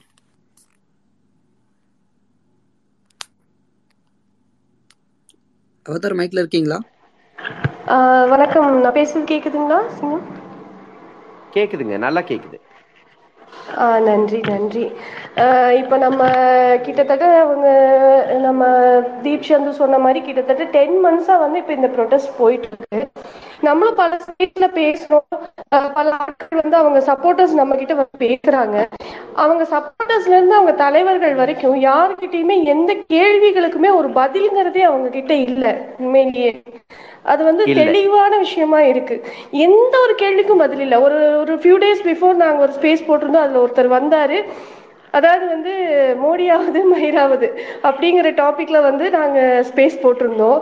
நம்ம தலைவரோட பிறந்தநாள் அன்னைக்கு, பெரியாருடைய பிறந்தநாள் அன்னைக்கு வந்து நம்ம ஸ்பேஸ் போட்டிருந்தோம். அதுல ஒருத்தர் வந்தாரு, நாங்க கேட்ட கேள்விகளுக்கு அவர்கிட்ட பதில் இல்லை. நான் சொன்னா உங்களுக்கு புரியாது, நான் உங்ககிட்ட ஏன் சொல்லணும் இப்படிங்கிற பதில் தான் இருந்தது. இதே தான் அவங்க தலைவர்கிட்டையும் இருக்கு. இப்போ அமெரிக்கா போயிட்டு வந்தாரு, வந்து ஒரு ப்ரெஸ் மீட் வைக்கல, எதுவுமே பண்ணல, போட்டோ ஷூட் எடுத்தாரு, ஜஸ்ட் அதை ரிலீஸ் பண்ணிட்டு அவர் பாட்டுக்கு அவர் வேலையை பாக்குறாரு. இது மாதிரி ஒரு பிரதமர் வந்து இன்னும் 3 வருஷம் நம்ம இன்னும் இவரை சகிச்சுக்கிட்டு இருக்கணுங்கும் போதே வந்து அது ஒரு எப்படி எக்ஸ்பிரஸ் பண்றதுன்னு தெரியல. ஆமா, இன்னும் 3 years இது இப்படியே போகுமா, என்ன மாற்றம் இதுல வரும், எதுவும் ரொம்ப பயமா இருக்கு உண்மையிலேயே ஃபியூச்சர் நினைக்கும் போது. ஸோ இதுல என்னென்ன சேஞ்சஸ் இன்னும் நம்ம என்ன ஃபேஸ் பண்ண வேண்டி இருக்கும், இன்னும் நம்ம சேலஞ்சஸ், அதுதான் என்னோட கொஸ்டினா இருக்கு. இல்லைங்க, இன்னும் நிறைய சேலஞ்சஸ் இருக்கு ஃபேஸ் பண்ண வேண்டியது. ப்ரெடிக்டே பண்ண முடியாது இந்த மோடி அரசாங்கத்துல. ஆனா ஏன்பா தம்பிங்களா இந்த மோதியாச்சு மயிராச்சுன்னா அந்த மீட்டிங் என்ன ஏன்பா கூப்பிடல, யார்பா அதுக்கு பேசினாங்க? ஜஸ்ட் ஒரு சும்மா ஒரு ஸ்பேஸ் மாதிரியே ஆர்கனைஸ் பண்ணது.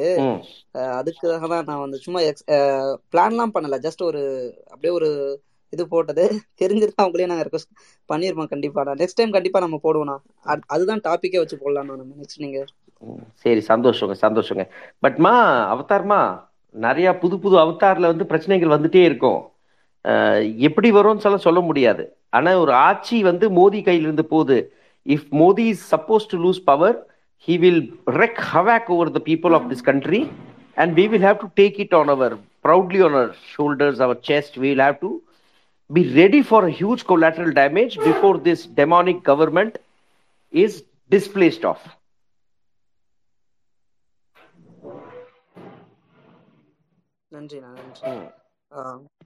அடுத்து தேனி நீங்க இருக்கீங்க இணைப்புல, உங்களுடைய கேள்வி கேளுங்க. ஆனா இன்னும் ஒரு 10 நிமிடங்கள் வந்து கேள்வி பதில் வச்சுக்கலாமா? வச்சுக்கலாம்ண்ணா. ஆனா இந்த திரவ இந்த இவங்களெல்லாம் கூப்பிட்டீங்கனால இங்கிலீஷ்ல பேசுறதா தமிழ்ல பேசுறதா ஹிந்தியில பேசுறதா புரியாம குழப்பமா இல்ல மோஸ்ட் ஆஃப் லிசனர்ஸ் நம்ம ஆளுங்க தான் இருக்காங்க. சோ நீங்க பேசுங்க, நம்ம அவங்க அதுக்கப்புறம் வந்து ட்ரான்ஸ்லேட் பண்ணிடலாம். ஓகேண்ணா, தேனி உங்களுடைய கேள்வி கேட்கலாம். Theni I want to keep this question in English so that I can get the inputs from Abhijit and please. Okay, so with central government introducing lot of corporate friendly laws through an ordinance without any valid debate or valid session going forward. So what is the state government's approach towards this farmers laws, especially from Punjab and Haryana? What the state government's view on this? Are they going to bring in any ordinance in their state assembly indicating central to eradicate this basic this farm loss, which is a huge blow to farming community? Not only Punjab and Haryana, what the other states approach towards this farm loss? Are they in support of farmers? Are they going to bring in any ordinance in this regard?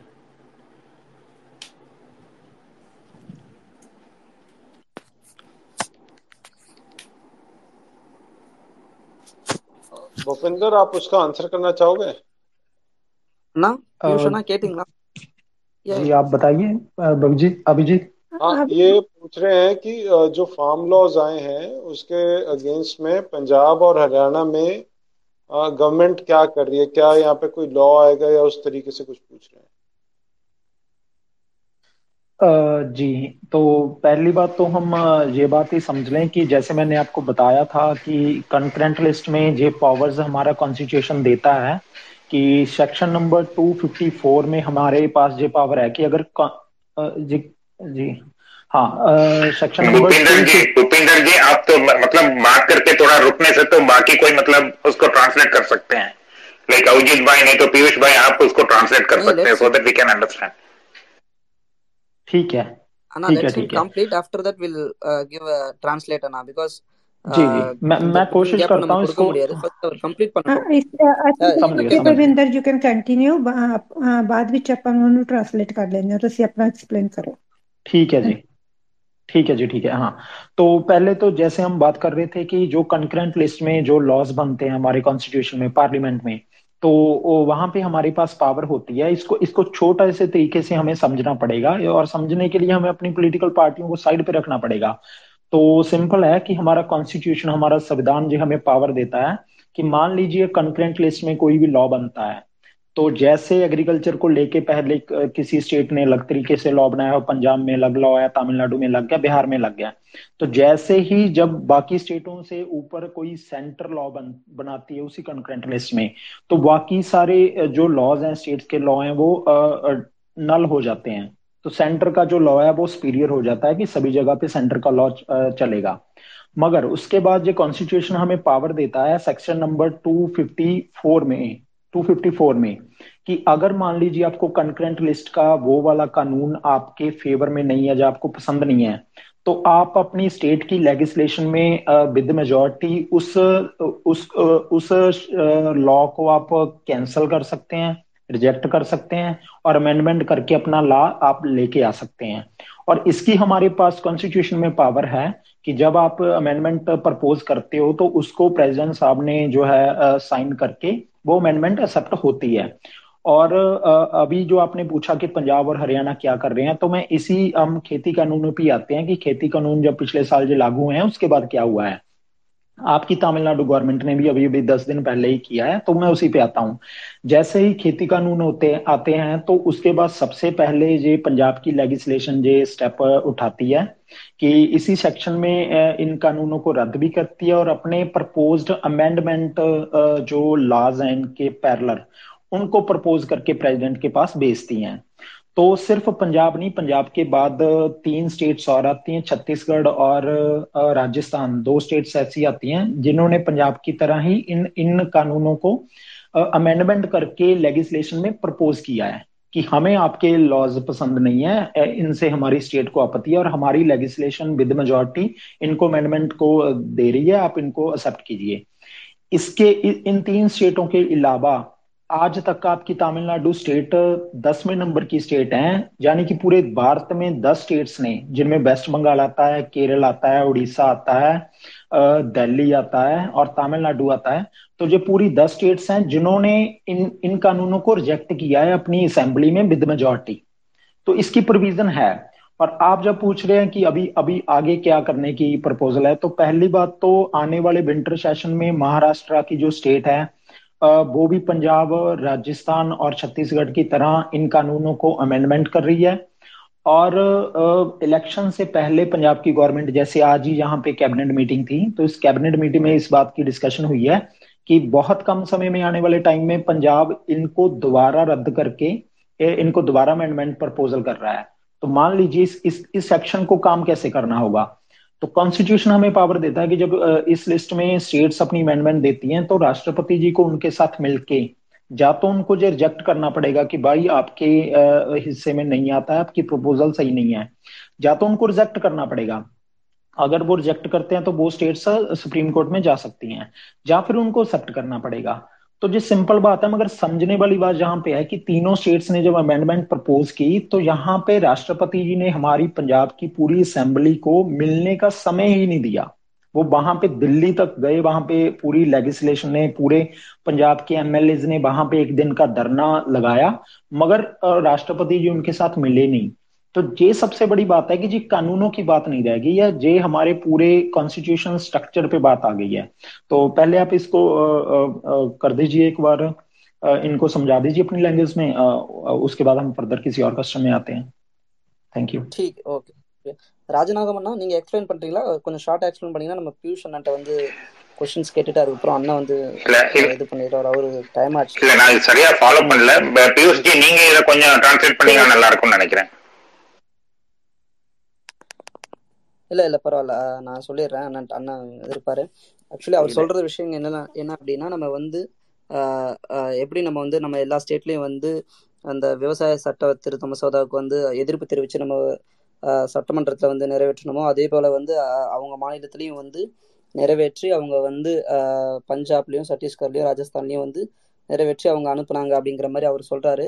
இது வந்து president மூலயமா வந்து actually நமக்கு தெரிஞ்ச விஷயங்கள் தான், அதை தான் சொல்கிறாரு. பிரசிடென்ட் மூலயமா போயிட்டு அவர் வந்து இதை கையெழுத்து போட்டு நமக்கு வந்து இந்த மாவட்டம் இந்த மாநிலங்கள்லாம் வந்து தேவையில்லை அப்படிங்கிற மாதிரி சொல்கிறாங்க. ஸோ இந்த அமெண்ட்மெண்ட்டை வந்து இவங்களுக்கு வந்து கொஞ்சம் இது பண்ணணும் அப்படிங்கிற மாதிரி சொல்கிறாங்க.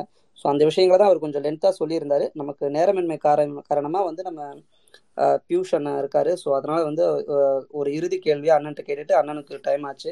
ஸோ இறுதி கேள்வி அண்ணன்ட்ட ஒரு கொஷின்ஸ் வச்சுட்டு அண்ணனுடைய ஒரு லாஸ்ட் ஃபைனல் ஒரு ஸ்பீச் கொடுத்துட்டு நான் உங்களுக்கு டைம் ஆச்சுன்னா நீங்கள் இந்த லாஸ்ட் ஃபைனல் ஸ்பீச் கொடுத்துட்டு நீங்கள் போயிடலாம். நான் இவங்க வந்து கண்டினியூ பண்ணுவான்னு நினைக்கிறேன். அதான் உறுதியாக நீங்கள் கேள்வி கேட்டுக்கோங்க, ஏதோ கேள்வி இருந்தால் கேட்டுருங்க, இல்லாட்டி இப்போ என்ன நான் சொல்கிறேன் நம்ம அப்புறம் கூட வச்சுக்கலாங்க. அபிஜித், புபிந்தர், தீப் சந்தோலாம் வந்திருக்காங்க. ஸோ இவங்களை make best use of this, no make best use of there. இதுதான் பெஸ்ட் ஹானராக இருக்கும் கூட. ஸோ ஏதோ ஸ்பெசிஃபிக்காக கேள்வி இருந்தால் யாரும் கேளுங்க, இல்லாட்டி நம்ம அவங்களுக்கு வாய்ப்பு கொடுக்கலாம். அது லாங்குவேஜ் பேரியர் இருக்கனால இன்னும் கொஞ்சம் அதிகமா டைம் கொடுத்தாவணும் அவங்களுக்கு. கண்டிப்பாண்ணா, கண்டிப்பா. வேற யாராச்சும் கேள்வி இருந்தா கேட்கலாம். கரடி நீங்க தான் கேளுங்க, கேட்கணும்னு சொல்லுவீங்க, லாஸ்ட் கேள்வியா கேளுங்க அண்ணங்கிட்ட. ஓகே மாம்ஸ். அண்ணா, first of all I am very sorry and apologise for not inviting you for yesterday discussion like the historical title in மோடியாவது மயிராவது. Next time we will definitely invite you. அண்ணா என்னங்க என்ன டைட்டில்ங்க? மோடியாவது மோடியாவது மயிராவது. Next time we will definitely invite you. அண்ணா சரிங்க சரி. அண்ணா எனக்கு என்ன क्वेश्चन, இப்போ வந்து கண்டினியூஸா இந்த போராட்டம் நடந்துகிட்டே இருக்கு. நெக்ஸ்ட் மூவ் வந்து நம்ம எப்படி பண்ணணும், என்ன மாதிரி பண்ணா இன்னும் ஸ்ட்ராங்கா ஆகும், ஐடியா கொடுத்தீங்கன்னா நல்லா இருக்கும். இல்லைங்க, இங்க தமிழ்நாடு பொறுத்த வரைக்கும் இன்னும் வேலை செய்ய வேண்டியது நிறைய இருக்கு. எனக்கு தெரிஞ்ச வரைக்கும் நிறைய வேலை செய்யணும். இது தமிழ்நாட்டில் இன்னைக்கு நிறைய கோமாளிங்க வந்து இதுக்கு விவசாய மசோதாக்கு ஆதரவு கொடுத்து சுற்றிட்டு இருக்குங்க, இந்த ஜக்கி வாசுதேவ் மாதிரி ஆளுங்கள்லாம். ஸோ அவங்க கிட்ட இருந்தும் நிறையா ஃபார்மர் யூனியன்ஸே அவங்க கிட்ட அந்த கிளச்சஸ்லேருந்து வெளியே கொண்டு வந்தாகணும். ஸோ அந்த மாதிரி சேலஞ்சஸ் எல்லாம் நிறையா இருக்குது. பட் இறங்கி வேலை செய்யணும். மொல்லமா மொல்லமா ஒரு வாய்ப்பு கிடைக்கும் போது நல்லா மேபி வைரல் ஆகிடும். நம்ம சொல்கிற கருத்து கூட மேபி நல்லா போகும். பட் ஒரு ஆப்பர்ச்சுனிட்டிக்கு வெயிட் பண்ணிகிட்டு இருக்கேன். கண்டிப்பாக இறங்கி செய்யணும். நிறையா செய்ய வேண்டியது இருக்குது. ஒன்று ரெண்டு பிரச்சனையாக கொடுக்குறாங்க வீணாக போனவங்க. வாரம் ஆனால் ஒரு பிரச்சனை கொடுத்துட்றாங்க. ம், நன்றிங்க. கொஞ்சம் அவங்களுக்கு வந்த கெஸ்ட்டுக்கு கொஞ்சம் வாய்ப்பு கொடுக்கலாம். ஏன்னா ரொம்ப ஸ்பெஷலாக பயங்கரமான ஆளுங்கள்லாம் வந்திருக்காங்க. டிராக்டர் டு ட்விட்டர்லாம் வந்திருக்காங்க இங்கே. அதெல்லாம் ரொம்ப இன்ஸ்பைரிங்கான மூமெண்ட் அதெல்லாம். பட் ஆனால் என்ன லாங்குவேஜ் தான் ஒரு சிக்கலாக இருக்குது. ஸோ மக்களுக்கு இங்கே கொஞ்சம் கஷ்டப்பட்டாலும் கொஞ்சம் கேளுங்க, நல்லா இருக்கும். நன்றிண்ணா, நன்றி நன்றி. உங்களோட அழைப்பை ஏற்று மீண்டும் ஒன்றியவர்களுக்காக வந்ததெல்லாம் மீண்டும் இன்னொரு ஸ்பேஸில் கண்டிப்பாக இணைவோண்ணா. ரொம்ப நன்றி அண்ணா, உங்களுடைய கருத்துக்களையும் கேள்வி பதில்களையும் எங்களுக்கு முன் வச்சதுக்கு ரொம்ப நன்றி. Deep Sidhu, you may continue now.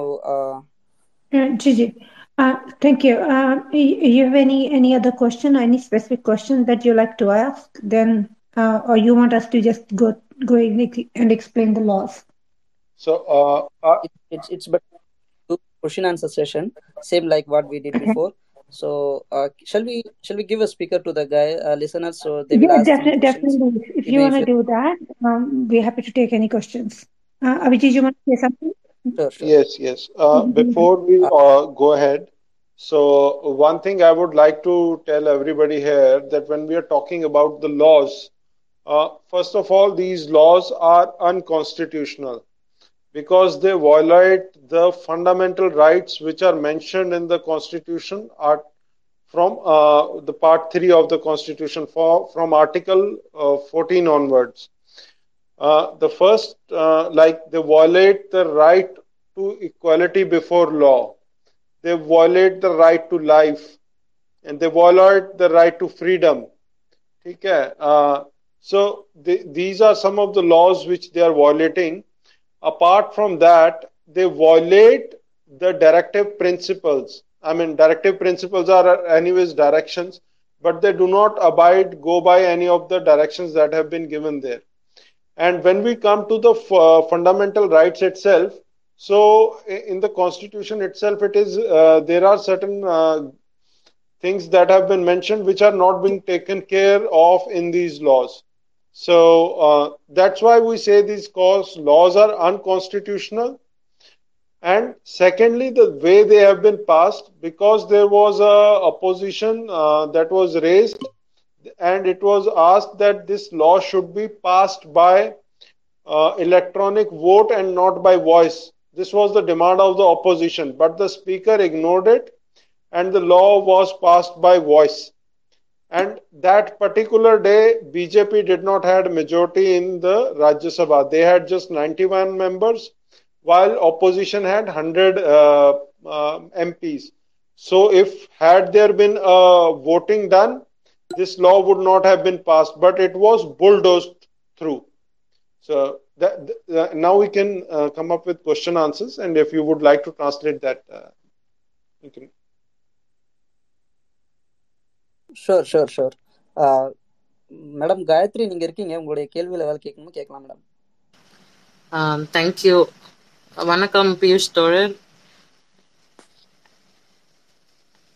A happy evening to all the friends from the other part of the country.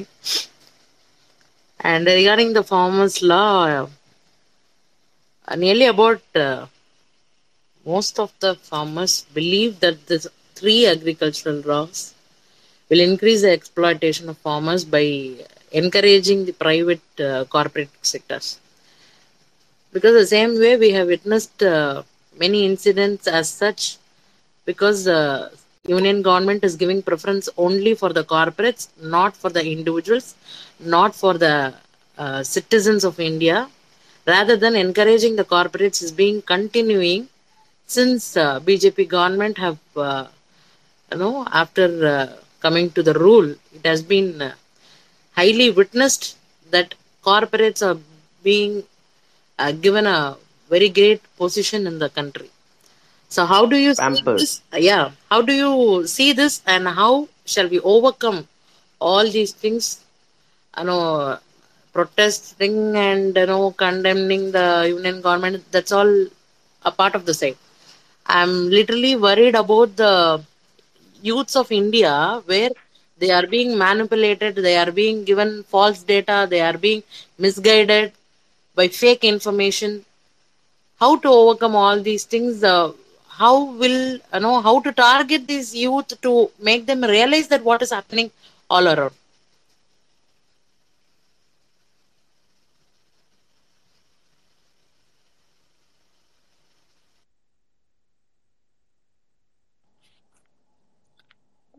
Hi, the madam has complete her questions.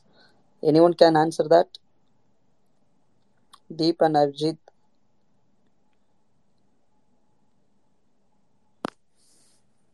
Hi, yeah, could you repeat the question, please? Oh, the voice was cracking. Yeah. Sorry. That's okay. I'll intervene. Gayathri ma, vanakkam. Vanakkam, sir. நீங்க இப்படி எல்லாம் கேள்வி கேட்டெல்லாம் குழப்பறீங்க எப்படிங்க? ஒண்ணும் இல்ல, very simple. Corporates encourage பண்றீங்க, ஏழை எளிய மக்களை, ஒரு சிட்டிசனுக்கு கூட இருக்கிற ஒரு மரியாதை இங்க இல்ல. கார்ப்பரேட்டுக்கு இருக்கிற மரியாதை தான் இங்க பெருசா இருக்கு. இருக்கிற யூத் எல்லாம் மிஸ்கைடிங், எல்லா ஃபேக் இன்ஃபர்மேஷன், ஃபால்ஸ் இன்ஃபர்மேஷன், எல்லாம் பொய் மூட்டைகள் எல்லாம் தூக்கிட்டு வந்து கதை சொல்லிட்டு உட்காந்துருக்காங்க. இது எல்லாத்தையும் உண்மையால யூத் பாப்புலேஷனை எப்படி போய் ரீச் பண்றது? பிகாஸ் இவங்கதான் அடுத்த ஜெனரேஷன் என்னும் போது இவங்களுக்கு உண்மையே தெரியாம பொய்யே கேட்டு வளர்ந்தாங்கன்னா இவங்க நிலைமை என்னவா இருக்கு? கேட்ட கேள்வியிலேயே பதில் இருக்கு, அவ்வளவுதான். இதுக்கு மேல எதுவும் பேச முடியாது இந்த விஷயத்துல இல்லைங்க. ஸோ கண்டிப்பா ஒரு பெரிய சேலஞ்ச் இருக்கு நம்ம முன்னாடி, அதுல டவுட்டே இல்லை. பட் அப்சல்யூட்லி யா, சேலஞ்ச் அதிகமாகதான் இன்னும் அதிகமா வேலை செய்யணும். நம்ம அதிகம் ஃபேக் நியூஸ் கொண்டு வரும்போது அது இன்னும் நிறைய உடைக்கணும். மிஸ்இன்ஃபர்மேஷன் அதிகமாக ட்ராவல் பண்ணும்போது இன்ஃபர்மேஷன் எடுத்துகிட்டு போகணும். பட் நம்ம லிமிட்டட் மீன்ஸில் இருக்கோம், அவங்கக்கிட்ட அன்லிமிட்டெட் மீன்ஸ் இருக்குது, ஏகப்பட்ட பணம் வச்சுருக்காங்க, ரிச்சஸ்ட் பார்ட்டி ஆகிடுச்சு. ஸோ மொல்லமாக பண்ணுவோம், ட்ரை பண்ணுவோம் மொல்லமாக.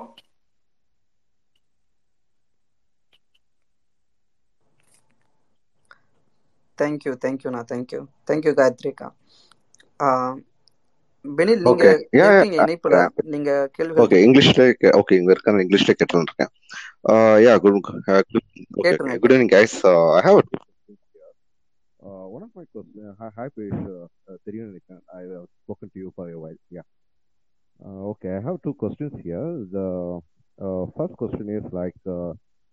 the farmers' protest, why the media is keeping silent here? Because, like, you know, the 2014 there was some around 200,000 people gathered in Delhi and protesting over the Congress for corruption, Lok Sabha bills and everything. And it was 24/7. The whole international Indian media, international media are focusing that. Indian media are focusing each and every minute of the people's protest there. But here, like 20 to 30 million people have been protesting over the Delhi, but why people's, all the medias have been silent? I don't know what's exactly happening there.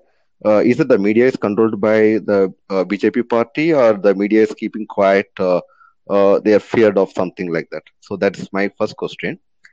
And my second question is about 2024, because everybody knows, the entire India knows that 10 years war. I mean, it's 10 years what Modi government is going to do, and they didn't do nothing. They told a lot of lies, you know, about the petrol price. They told they'll be coming with 40 rupees, and now it's more than 100. The dollar price will be less than 40 rupees or something like that, and it is about 80 rupees, almost 77 rupees, something like that. And it's everything they kept on lying, and then they told the countries everybody will be paid 15 lakhs, and even they spend a lot of money for demonetization, and a lot of people suffered by that. So a lot of things are happening, and the total complete disaster. Even 2012, our Indian economy GDP was in third position by Manmohan Singh government, but now it's 164th position in Indian economy, and even African countries are above us in GDP of Indian like international economic comparatively rankings. So, but why these things are going? The 2024, the Modi government is projecting the temple, Ram temple, and they are thinking that they can they can get more votes by showing that Ram temple, and they can get the more votes. That's what they are targeting on. to finish the project by December, and with 6 months they are going to take entire India, and by showing the Ram Mandir, and they can get the votes. So how we can able to counter that and 24 election, and we are going to throw the BJP government out of the power? These are the two questions. If anyone can answer, that will be fine. Yeah, thank you. I would like to take that question. Yeah, please. Right. Yeah, go. So first of all, in regards to the media channels, if we look into the corporate houses, after the electoral bonds have come into the picture, so it literally means that we will be buying buying channel time in lieu of advertisements, and those advertisements will be paid off by the sponsors. So simple thing is, the news channel will publish. There is at the signing of time of the contract, there are specifications in terms of what kind of news they can show, what kind of news they cannot show, who are to be favored and who are not to be favored. So this kind of scenario being taken into account is resulting in what we call it as yellow journalism. So yellow journalism is the term that we will use here. So or paid news or something. News channels are paid to keep certain kind of news off limit or to distract people. The other thing is, there are particular news channel owner, he owes 10,000 crores in NPS to one of the banks. And at the same time, he is member of parliament itself. Yet they are not paying the money. Nothing is being done to recover the money from him. And because he is not being asked by the government to return that money, and he's sitting MP in the Rajya Sabha, so he is obliged to favor the government. Apart from that, there is a large number of news channels which are being owned by the corporates, so they cannot speak against them. So these are some of the primary reasons. Apart from this, if everybody recalls, one particular channel who reported against the government, they were barred from for 24 hours to publish anything on their news channel. So they were like, kya kehte hain, blackout. They were blacked out. And even after the recent example is when we saw a lot of dead bodies floating in the river, holy river Ganga, and the way COVID situation was handled, the news channels or the newspapers that were in the forefront of it, they are facing the brunt of the government now in terms of income tax raids and all. So either the news channels are hands in gloves with the government, or they are just sitting and doing nothing so that they can save themselves from the wrath of the government, which will do anything if they find that people are speaking against them. The other thing, what they have done is to keep the news localized. So the news from north is not coming to east or to west or to south. The news from south is not coming to north. The news from central India is not going anywhere except central India. And northeast news are not coming to the rest of the India. So this thing is majorly which is helping them. And social media is one platform which has provided people a medium to go and talk to each other and to express themselves. It is because of social media that most of the news are coming out. There was a 150 crores rupees scam that was done by BJP government in Northeast.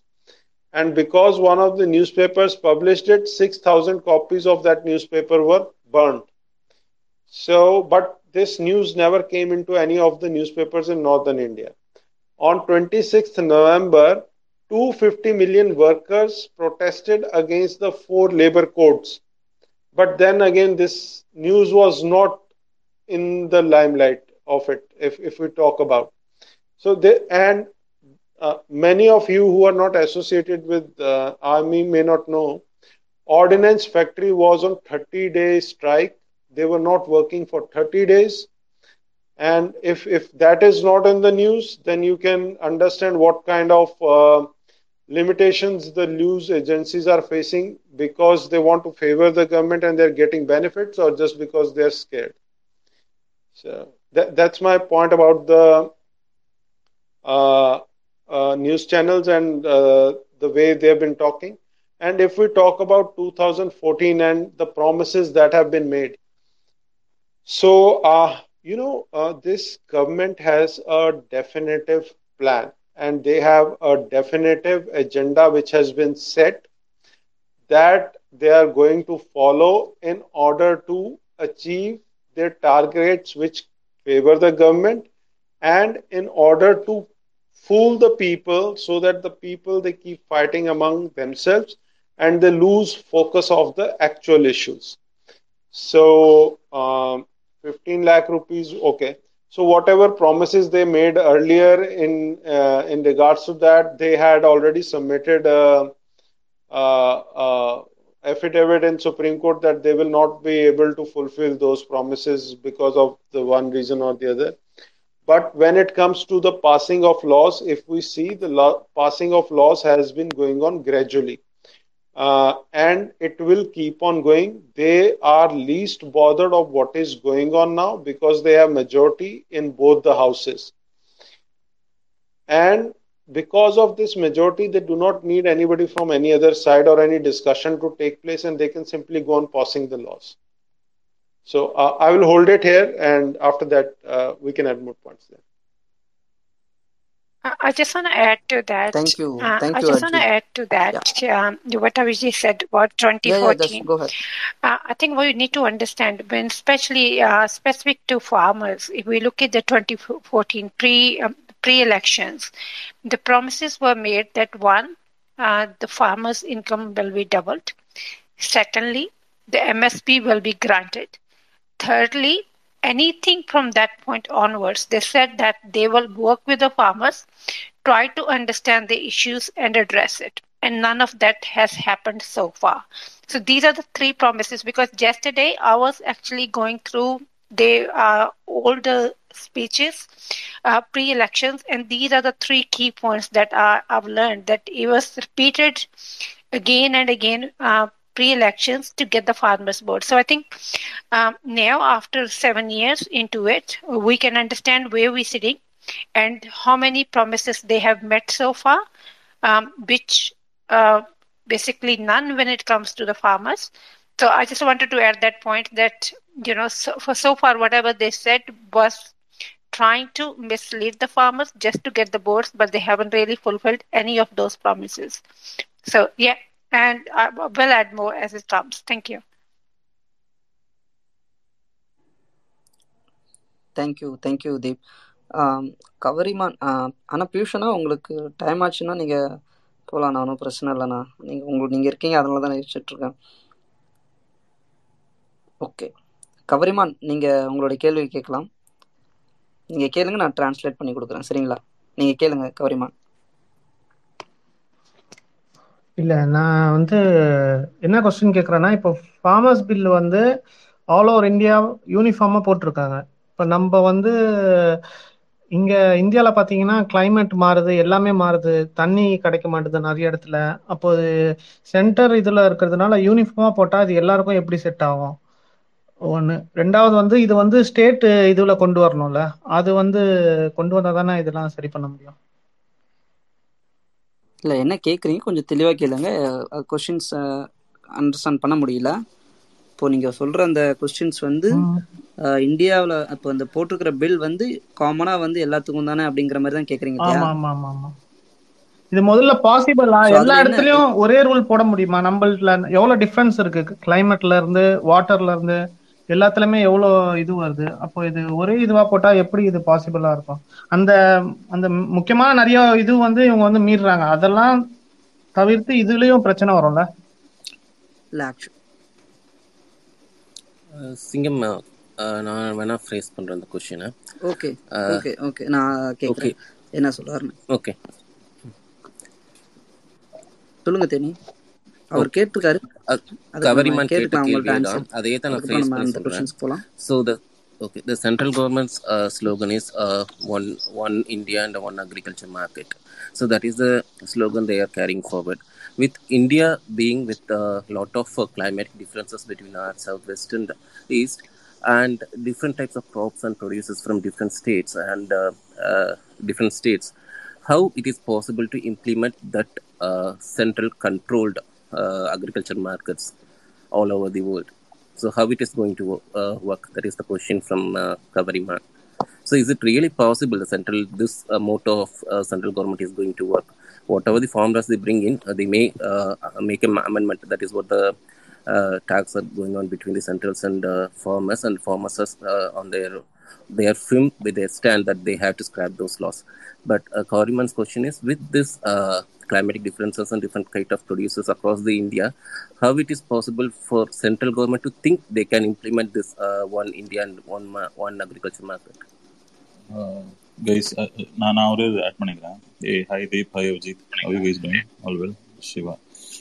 So the question that they were trying to raise is, you know, there are a lot of, you know, ecological impact which is happening on the farmers, right? From the north to south, the entire schema of things are different. Wherein in Punjab, water is available in abundance. But if you look at a state like Tamil Nadu, there is always, you know, there is, I would say not always, but there is water scarcity, right? And the center is trying to impose a rule. It's more of a rule which says that everything could be, I'm bringing everything under one umbrella. Is that a sustainable model? That's the first question they want to ask. And second thing, நான் தமிழில் சொல்லுவேன், I'll just answer my question in Tamil. So, அவங்க போராடுறது பார்த்தீங்கன்னா முக்கால்வாசி அவங்க ஊரில் அவங்க விவசாயம் பண்ணி எடுத்துகிட்டு வரக்கூடிய பொருட்களை மினிமம் சப்போர்ட் ப்ரைஸ் எம்எஸ்பிங்கிறது அவங்களுக்கு கிடைக்கிறது இல்லை. இப்போ ஆல்ரெடி அவங்க ஊர்களில் வந்து பார்த்தீங்கன்னா, இப்போ நம்ம ஊரில் எப்படி உழவர் சந்தை அப்படிங்கிற ஒரு கான்செப்ட், சரியா, அது கான்செப்டாக புரிஞ்சுக்கோங்க. அதே மாதிரி அவங்க ஊரில் ஏபிஎம்சின்னு ஒரு மண்டி இருக்குது. அந்த மண்டி எப்படின்னா, இவங்களோட விளைவிக்கப்பட்ட பொருளை எடுத்துகிட்டு போய் அவங்க ஊரில் அதை வந்து ஒரு குடவுன் மாதிரி வச்சுக்கோங்களேன், ஒரு குடவுன் மாதிரி வச்சு அந்த இடத்துல வியாபாரம் பண்ணி அதை விற்பாங்க. அப்போ என்ன ஆகுன்னா, அங்கே அங்கே வந்து விவசாயிக்கு ஒரு நல்ல ப்ரைஸ், அதாவது விலை, நல்ல விலை கிடைக்குது. அந்த எம்எஸ்பிங்கிறது அவங்களுக்கு கிடைக்குது. இப்போ இந்த ப்ரைவேட் அந்த லா புதுசாக கொண்டு வரும்போது என்ன ஆகுதுன்னா, அவங்களோட அந்த மினிமம் சப்போர்ட் ப்ரைஸுங்கிறது காணாமல் போயிடுது. இன்னொரு விஷயம் நல்லா நீங்கள் புரிஞ்சுங்க, தமிழ்நாடு ஒரு நீங்கள் சொன்ன மாதிரி தான் ஒரு ஸ்டேட்டும் வேறு, அவங்களோட அக்ரிகல்ச்சர் இது வந்து அவுட்புட் வந்து வேற. பஞ்சாப் வந்து தண்ணி அதிகமாக இருக்கு, ஏன்னா அவங்க ஆல்ரெடி நிறைய டேம்ஸ் எல்லாம் கட்டி தண்ணியெல்லாம் கொண்டு போய் விவசாயத்தை வந்து அவங்க முப்போக விளைவிச்சுட்டு இருக்கிறாங்க. ஸோ அப்போ என்ன ஆகுனா, அவங்க வந்து அதை வந்து ரொம்ப எப்படி சொல்றதுன்னா ஆட்டோமேஷன் பண்ணிட்டாங்க. விவசாயத்துல வந்து நிறைய டெக்னாலஜியை கொண்டு போயிட்டாங்க. அதனால அவங்களுக்கு ஈல்டு அதிகமாக இருக்கு. அவங்க இப்போ ஒரு விளைவிக்கிற பொருளோட ஈல்டு வந்து ஜாஸ்தியா இருக்கு. ஸோ அதனாலதான் அவங்களோட பிரெட் அண்ட் பட்டர் வந்து அதிகமாக விவசாயத்தை நம்பி இருக்கு. இப்போ நம்ம என்ன ஆயிடுச்சுன்னா, தமிழ்நாடு வந்து படிச்செல்லாம் வெளியே வந்துட்டோம். இப்போ சர்வீஸ் இண்டஸ்ட்ரி நோக்கி வந்துட்டோம், ஐடி கம்பெனி, மேனுஃபேக்சரிங் அந்த மாதிரி போயிட்டோம். ஸோ அதனால வந்து நீங்க சொல்றது வந்து முழு இந்தியாவுக்குமே வந்து ஒரு சட்டம் வந்து பொருந்தது. இப்போ எப்படி நீட் நமக்கு தேவையில்லைன்னு நம்ம போராடுறோமோ, அதே மாதிரி அவங்க என்ன சொல்றாங்க, எனக்கு இந்த விவசாய சட்டம் வந்து என்னோட எம்எஸ்பி கொடுக்க மாட்டேங்கிறாங்க அப்படிங்கிறது தான் போராடிட்டு இருக்காங்க. புரியுதுங்களா?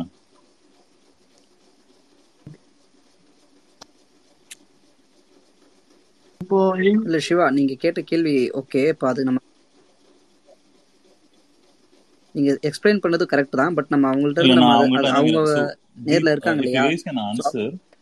Do you think that one law, which is the farmers law, the new farm bill, is it going to, how do you look at it from so you guys are from Punjab, and how do you think that, you know, one particular law can fit for the whole country? We just want your views on that. Okay, I will add to that and then I give to Pupinder after that. So one thing that we need to understand, that the thing that they're talking about there again is quite misleading, that they're talking about, you know, they're providing the opportunity to the farmers to sell anyway, you know, countrywide. And that statement itself is false, because farmers had this before. This facility was available to the farmers in 1971. In the High Court case, it was allowed that farmers are able to, if they want to, they can sell to other states. So this whole thing about that that they're providing this freedom to the farmers is actually a false statement. That's for the first thing. Second thing, when it comes to the different states, I agree with Shiva, because the crop that we produce in a different states and the land state in different states is different. And we need to appreciate, in some states we got APMC mandis. In other states, we don't have APMC mandis, but we still have a kind of arrangement in those states that works very similar, if not the same, to the APMC arrangement. And that is kind of there to ensure that farmers are getting the one, to provide them a framework, provide them a safety net, and to ensure that any produce that is currently being announced under MSP, at least those produce can be picked up on MSP, on a minimum support price. Secondly, to allow the states to actually manage the demand and supply for the farmers and the crops being produced in that particular states. I think that's another role of the APMC mandis. So I think that's where the farmers are asking them. When it comes to the agriculture is a state subject, and specific states have specific requirements. We can't really use the blanket approach that government is trying to impose on us, because that will not be benefiting, but instead it will be more, damaging for the farmers and also for the states as well. So I think, Pupinder, just to आपको बताने के लिए कि वो बोल रहे हैं कि वो बोल रहे हैं कि अगर आपको क्या लगता है कि जो जी मैं अंडरस्टैंड कर गया था. मैं बताना चाहता हूँ यहाँ पे पहली बात तो जो सर ने ये क्वेश्चन पुट किया है, तो इसी क्वेश्चन में ही सारा बेसिक स्ट्रक्चर है इन कानूनों और फार्मर्स का जो बीच वाला टसल है इसको समझने में. तो हम उसी पे बार बार बात कर रहे हैं कि हमारा जो संविधान है वो बहुत ज्यादा मेहनत के बाद हमारी कंट्री के लिए डिजाइन हुआ है, हमारी डेमोक्रेसी के लिए और हमारे फेडरल सिस्टम में. तो यहाँ पे जो हमारे संविधान में कानून बनाने की जो 3 लिस्टें दी गई हैं वो इसी कारण दी गई हैं, और उनका बेसिक जो मतलब है वो इसी कारण है कि मान लीजिए जो चीज अथॉरिटी सेंटर के पास है तो उस पे सेंटर ही क्यों लॉ बना सकती है, ये बहुत इंपॉर्टेंट है. और जो प्रायोरिटीज स्टेट्स को दी गई हैं वो स्टेट्स को क्यों दी गई हैं, ये भी बेनिफिशियल है समझने में. तो जैसे एजुकेशन को स्टेट्स को दिया गया था मगर अभी कंकरेंट लिस्ट में है, वैसे ही जो एग्रीकल्चर है वो स्टेट्स को दी गई थी, क्योंकि इंडिया की स्टेट्स में सभी जगह अलग अलग खेती होती है. ये सिंपल सा बेसिक एक फंडा है कि जब हर एक स्टेट में अलग अलग तरह की खेती होती है तो वो सेंटर उस पे कैसे लॉ बना सकती है. तो सिंपल बात है, पहली बात तो ये है. दूसरी बात, हमें इस बात की बात सबसे ज्यादा करनी चाहिए कि जो भी सेंट्रल गवर्नमेंट इस लॉ को लेके आने के बाद जो अपने पॉइंट्स रख रही है कि हमने इस कारण जो लॉ लेके आए, हमें उन पे बात करनी चाहिए कि सेंट्रल गवर्नमेंट इस लॉ को लेने आने के बाद क्या बता रहे हैं कि हम इसको इसलिए लेके आए हैं ताकि प्राइवेट मंडियां खरीद कर सकें. तो हमें उनको पूछना चाहिए क्या लॉज के पहले प्राइवेट मंडियां खरीद नहीं कर सकती थी? प्राइवेट मंडियां तो खरीद कर सकती थी.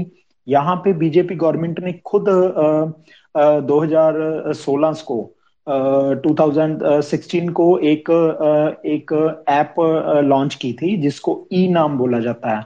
तो उसका बेसिक पर्पस क्या था कि इंडिया में कोई भी फार्मर e-नाम की ऐप को इंस्टॉल करे अपने फोन पे और वहां पे अपनी फसल का स्टॉक वहां पे बता सकता है कि मेरे पास तमिलनाडु में ज्वार की फसल हुई है. तो इंडिया में कहीं पे भी कोई प्राइवेट प्लेयर अगर उसका खरीदार बैठा है तो वहां पे डीलिंग कर सकता है. मगर ये बातें 4 साल बाद भी सक्सेसफुल नहीं हो पाई, क्योंकि आप भी समझते हो और मैं भी समझता हूँ कि मैं पंजाब से कोई फसल सेल कर रहा हूँ, आप तमिलनाडु के प्राइवेट प्लेयर हैं, तो मैं आपको वहां पे डील तो कर सकता हूँ मगर मैं वहां पे आपको फसल बेचने नहीं आ सकता हूँ, मैं इतना ट्रांसपोर्टेशन नहीं ले सकता हूँ, ना ही आप ले सकते हैं पंजाब में आने के लिए। तो ये समझने वाली बात है। तो सिंपल है कि आपके क्वेश्चन में ही सारी बेसिक साइंस छुपी हुई है कि हर एक स्टेट का एग्रीकल्चर फैक्टर अलग है, हर एक स्टेट की क्रॉप्स अलग है, हर एक स्टेट का इन्वायरमेंट भी अलग है, तो उसके हिसाब से ही हमें इवन जमीन अलग है। तो जो फसल या जैसे मान लीजिए पंजाब में कॉटन होता है वो आपके तमिलनाडु में नहीं होता है, तो वो कॉटन का जो लॉ हमारे लिए अच्छा बन सकता है वो आपके लिए, आपकी स्टेट के लिए वो प्रायोरिटी नहीं है। जैसे हम एप्पल की बात करते हैं तो हिमाचल की गवर्नमेंट में अगर एप्पल के लिए लॉ बनता है कि वहां की गवर्नमेंट कहती है कि हम एप्पल के लिए इतने रुपए दे देंगे और तमिलनाडु की सरकार कहती है हम एप्पल के हिमाचल से दुगने दे देंगे, तो इसका मतलब ये नहीं हो जाता है कि तमिलनाडु की सरकार ने एप्पल पे दुगने रुपए दे दिए और बहुत अच्छा काम कर दिया, जब तमिलनाडु पे एप्पल हो ही नहीं रहा है तो आप दुगना कर दो या तिगना कर दो। तो बात वहीं पे है, किसानों को एक्चुअल में जो उनके राइट है, जो उनकी स्टेट्स और एनवायरमेंट के अकॉर्डिंग है, उसी के हिसाब से उनसे ही बातचीत करके लॉ बनने चाहिए। बेसिक स्ट्रगल रही है फार्मर्स की। Thank you Bhupender ji sir. Siva உங்களுக்கு அந்த கேட்டுச்சா அவர் என்ன சொன்னாரு, இல்லனா ட்ரான்ஸ்லேட் பண்ணணுமா? ட்ரான்ஸ்லேட் பண்ணுங்க சிங்கம். ஓகே, அவர் என்ன சொல்லியிருந்தார் அப்படின்னா, நம்ம இந்த ஒரு லாங்கிறது வந்து கண்டிப்பாக வந்து இந்த ஒட்டுமொத்த கண்ட்ரிக்கும் வந்து சரியாக இருக்காது அப்படின்னு சொல்லியிருந்தார். பல எக்ஸாம்பிள்ஸ் கொடுத்துருந்தாரு. தமிழ்நாட்டில் என்ன ஒரு விளைவிக்குதோ அதுதான் வந்து தமிழ்நாட்டில் இருந்து நம்ம அறுவடை செய்ய முடியும். அதே போல் வந்து ஆப்பிள் சம்மந்தமாக சொல்லியிருந்தார். ஆப்பிள் வந்து தமிழ்நாட்டில் இல்லை, நம்ம வந்து ஹிமாச்சலில் இருந்து நம்ம எடுத்துகிட்டு வர முடியும். ஸோ இந்த மாதிரி வந்து different types of states and different types of people, அந்த டிஃப்ரெண்ட் டைப்ஸ் ஆஃப் அந்த நடைமுறை சொல்கிறேன்னு சொல்லிட்டு அந்த பயிர் வகைகள், ஸோ அதெல்லாம் இருக்கும்போது இதெல்லாம் வந்து ஒரு சாத்தியமே இல்லாத ஒரு விஷயம். இது மக்களுக்கு விரோதமாக தான் எப்போவுமே வந்து நடந்துகிட்ருக்கு. அதுவும் இல்லாமல் பார்த்தீங்க அப்படின்னா இன்னும் சில விஷயங்களை அவர் கோட் பண்ணார். அதை சடனாக வந்து ஏன்னா அவர் ஃபுல்லாக சொல்லும்போது அது எல்லாத்தையும் நம்ம மைண்ட் பண்ணி நம்ம அதை சொல்ல முடியல. ஒரு சொன்ன விஷயங்கள் இதுதான் நம்ம வந்து டைரெக்டாக அப்போஸ் பண்ண வேண்டிய ஒரு விஷயந்தான். இந்த விஷயங்களை நம்ம கண்டிப்பாக வந்து என்கரேஜ் பண்ணக்கூடாது. கவர்மெண்ட் மூலயமா நமக்கு வந்து ஒரு நல்ல விஷயம் செய்யுதுன்னா நம்ம அதை வந்து கண்டிப்பாக வந்து சப்போர்ட் பண்ணுவோம். பட் அப்போஸாக இருக்கும்போது கண்டிப்பாக இது வந்து இந்தியா இல்லை, தமிழ்நாடு, ஸ்ரீலங்கா அப்படிங்கிற மாதிரி, ஸ்ரீலங்காவில், தமிழ்நாடு, பீகார், பஞ்சாப் இப்படிங்கெல்லாமே இது வந்து ஒட்டுமொத்த ஒரு விவசாயிகளுக்கான ஒரு போராட்டமாக தான் பார்க்கணும். நம்ம தனியாக ஒரு ஸ்டேட்டுக்காக நம்ம பார்க்க வேண்டாம் அப்படிங்கிற மாதிரி சொல்கிறாரு. இன்னும் ஒரு நிறைய பாயிண்ட்ஸ் எடுத்து வச்சுருந்தார். ஸோ ஆக்சுவலி அதை ரொம்ப ரிமெம்பர் பண்ண முடியல. ரொம்ப நன்றி பூபேந்தர். வேறு யாராச்சும் கேள்விகள் இருந்தால் கேட்கலாம்.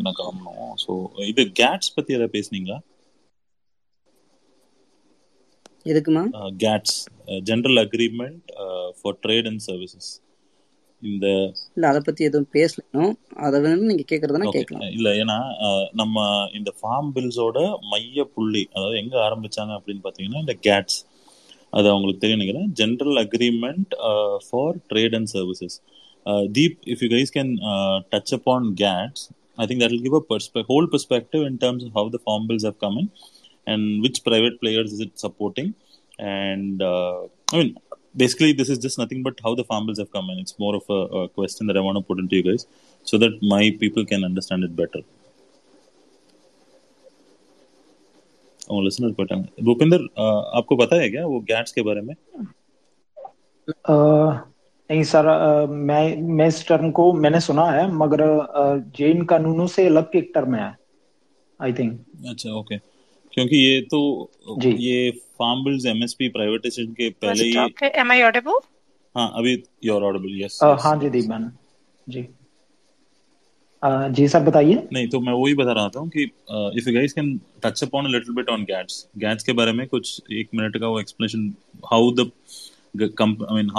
government went in and signed this GATS agreement, how you know the privatization started on the farm bills, and how is it going to, you know, which party is it supporting?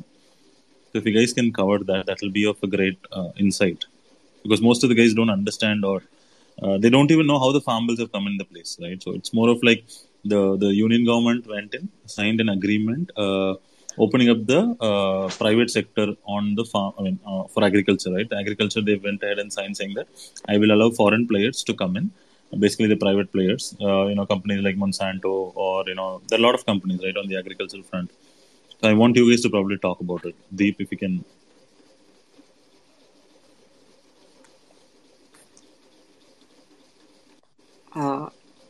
Deep Chandu, did you hear it? அபிஜித்துக்கு mic கொடுங்க. அபிஜித்துக்கு mic கொடுங்க. அபிஜித்துக்கு mic கொடுங்க. அவர் பேசுவார். அவருக்கு தெரியும் இத பத்தி. Abhijit bhai mic le lo. Yeah, Deep. Sorry, I got problem. I think I was not able to hear. I think, yeah, could you give mic to Abhijit please as well? Am I audible? Yeah, you're audible. Yeah, he is in the speaker. Okay. This all starts in the year of 1996, as per me. But if we go as per the other documentation, it would say it would start 2 years later in 1998. So what happens is there are a couple of things that come into play altogether. One of them is the climate change that is taking place. Then there are organizations such as Monsanto, which come up with seeds or which come up with crops for which we need to procure seed from the corporate every year. BT cotton is cultivated and is allowed in India, and this is one of the examples of that. And there were also World Bank guidelines which were issued in 1998 following the guidelines of the GATT and the WTO. And as per these guidelines, they instructed the government to reduce the labor in agricultural and rural sector and move that labor to construction in the urban sector, so that the cost of construction could go down in those areas. So these are some of the driving principles. When we come to... Abhi theek aa raha hai. Now, is it good now? It's better. It's better. I think it is. Yeah, we can hear. Okay.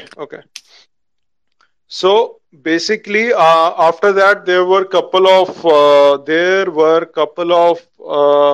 articles or what we call as research papers that were published.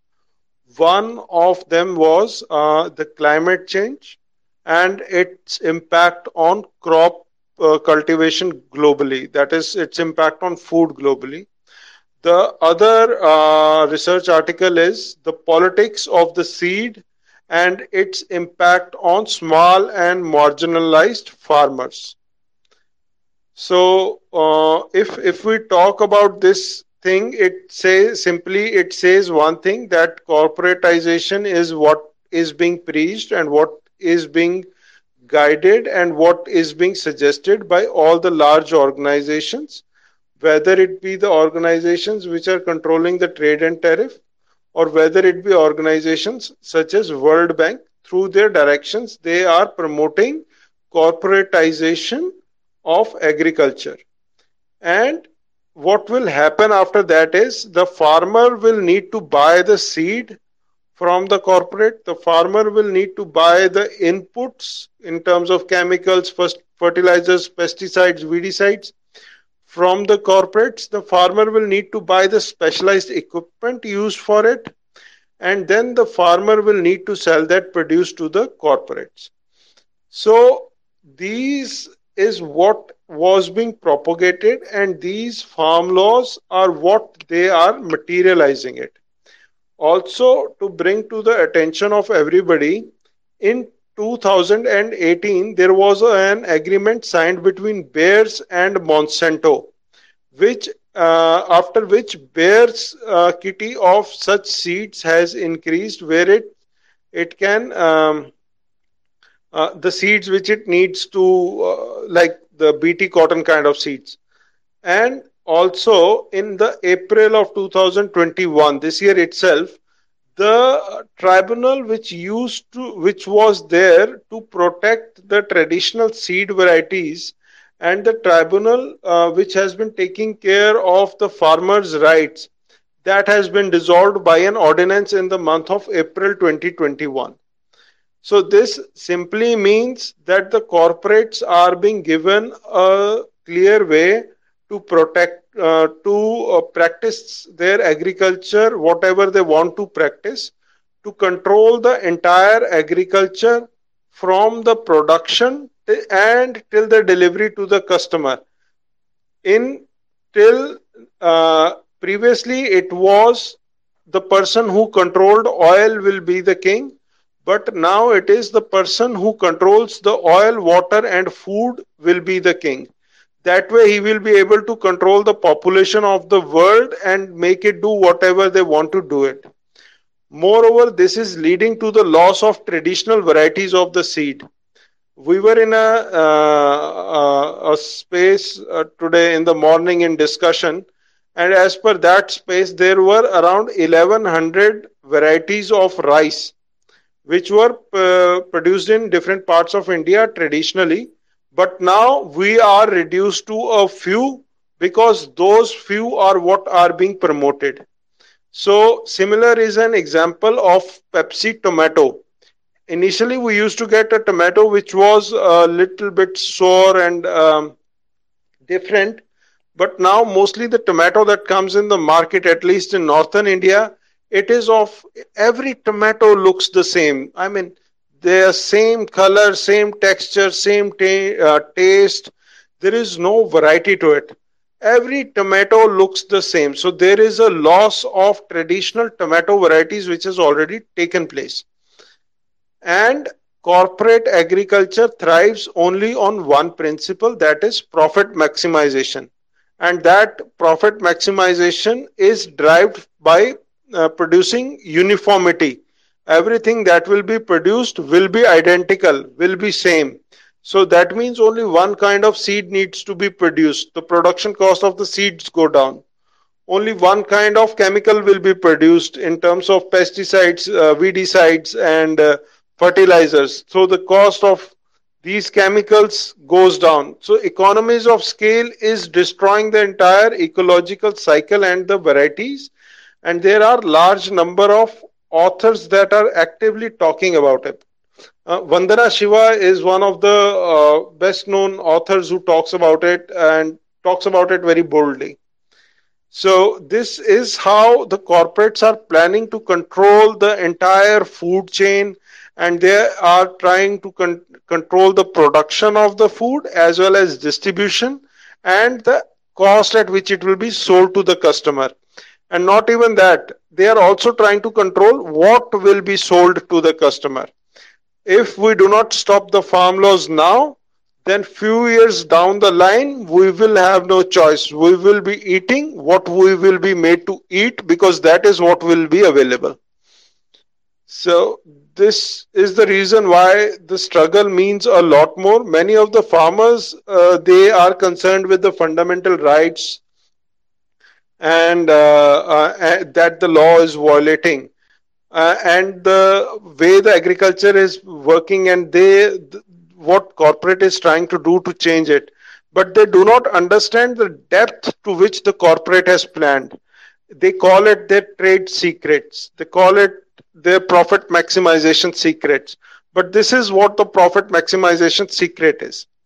Last year, Article 370 was abolished in Jammu and Kashmir. Few days after that, the Forest Department of Jammu and Kashmir passes a law, as a result of which all the apple orchards that were there, they were cut down. And just like the farmer who has put his 8 years into cultivating those apple orchards was not able to reap the benefit what he was making for 8 years.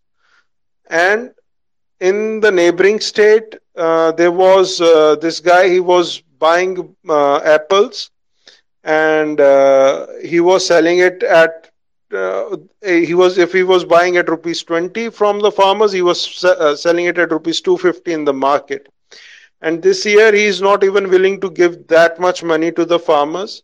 So farmers in Himachal Pradesh are also joining the agitation, and they are going back to the APMC mandis to sell their produce.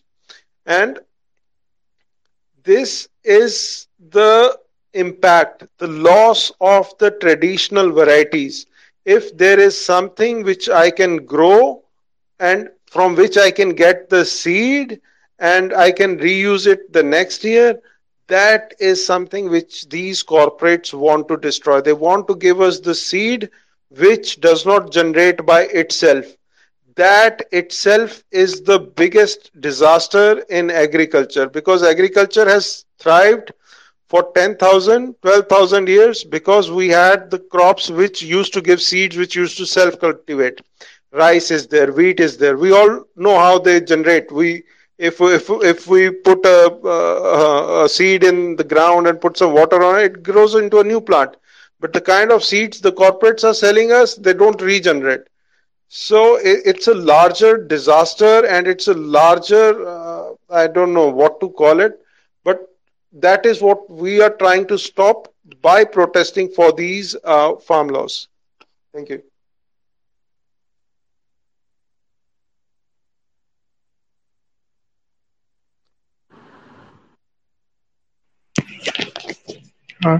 Thank you, Abhijit Singh. If anyone has a question about this, Abhijit Singh. Is anyone? Hello. Mams, now we can get it, ma'am. Shut up. Yeah, sure. Hello. Abhijit, I have a question for you. I have seen in and around Delhi, the protest has been going on more than 300 days. So it was the longest protest in history.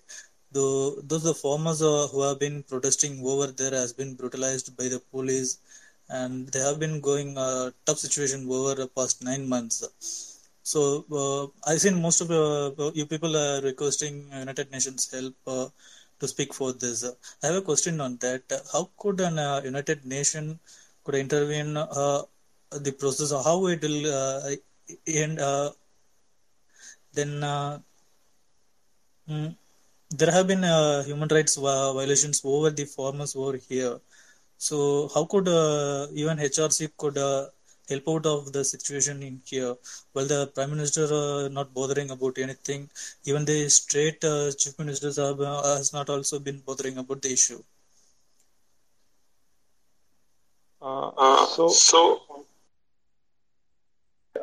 So when we talk about human rights, the United Nations, India is a signatory in United Nations. And in the year, I don't correctly remember it now, it was 1984 or 1981 when there were two new things that were adopted by the United Nations. And one of them was about the protection of way of livelihood and to maintain economic sustainability. So if we see these laws are against that itself. They are threatening the livelihood of the farmers, and they are threatening the economic sustainability of the farmers. I mean, they're not any which ways guaranteeing anything better, but they are further worsening the situation. So, Samita ji, would you like to speak anything on this?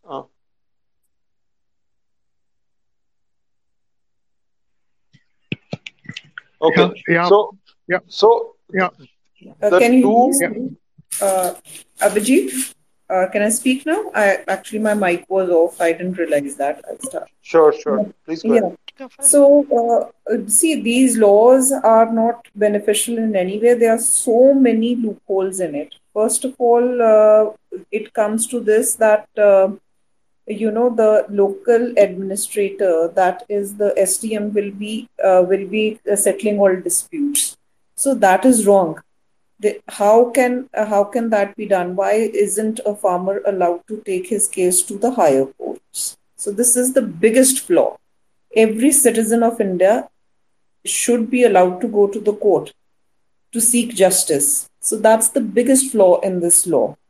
Another thing is that there is a whole lot of a lobby with the corporates of good lawyers, and it becomes very difficult for a marginal farmer to go ahead with and fight his case with those people. Ultimately, he'll get defeated. And why we are calling out to UN and other agencies or human rights is basically because of the reason India was one of those thriving democracies which laid foundations for getting the Martin Luther King. He had adopted India's policy, and with that, the rights of the black people were installed in USA. Then even we had Nelson Mandela. His ideology was based on non-violence, and the South African people fought apartheid based on the doctrine of non-violence in India. So, India was always an example, being a poor nation, but at the same time, continuing with its democracy. We never aligned with any country, anything. If India's democracy is threatened, then it will be a very difficult thing to happen all over the world. Right now, the thriving democracies are the rich countries. And this example, we were an example, and we would hold our head high up in the air and say, all right, if we are in USA, but we belong to a free country, we have equal rights as well. But somehow these rights are going away. We are not allowed to speak certain things. We are not allowed to protest. It's a country. India is a country. Why are there borders within the borders? It makes no sense at all. It's such a poor nation that infrastructure is a very difficult thing. It's difficult to have highways built, but here our leaders, our administration, they thought about destroying the highways. So much money has been put in there. A taxpayer's amount money has gone there for this infrastructure. These are not done in a year. It takes so many years to build this up, and here we are. They're destroying all of this, and think of it, there's so many other things where the poor man's voice should be heard, but it isn't. Can we wish away our poor people? No. They are there, they are part of India, and it is our moral duty to stand up with them. Yes, that's it. I would just like to add some points there. 1 minute. Yeah. So when we talk about like why United Nations is going to help us is because United Nations calls itself the custodian of democracy. So if a democracy is in trouble, then we go to United Nations. If human rights in our democracy are in trouble, then we go to Supreme Court, and then we go to United Nations, or we can go to both of them simultaneously. So there is a Universal Declaration for Human Rights which was adopted by United Nations General Assembly in 1948, which has 4 conventions, which is UN Charter, UN Declaration for Human Rights, International Convention for Civil and Political Rights, European Convention for Human Rights. So apart from this, the 2 conventions that I was talking about, they were adopted in the year 1976. One of them is economic protection of economic, social, and cultural rights. And then now, so this itself, if you see, if we are giving a single-handed advantage to one of the parties engaged in the transaction, it means that we are giving them single-handed advantage to ruin the economy or the other person economically and then socially. Then the other convention is on the civil and political rights. Now, when we say the civil and political rights, the people are not being allowed to protest. The roads are being dug up. So first of all, our constitution, the laws have been made against the very constitution which gives the parliament to make the law. There is a violation of right to equality. The right to equality before law has been violated in this law, wherein this is the only law wherein nobody can go to the court. I mean, a law which prohibits people from going to the court. So it's an operation of the legal rights itself.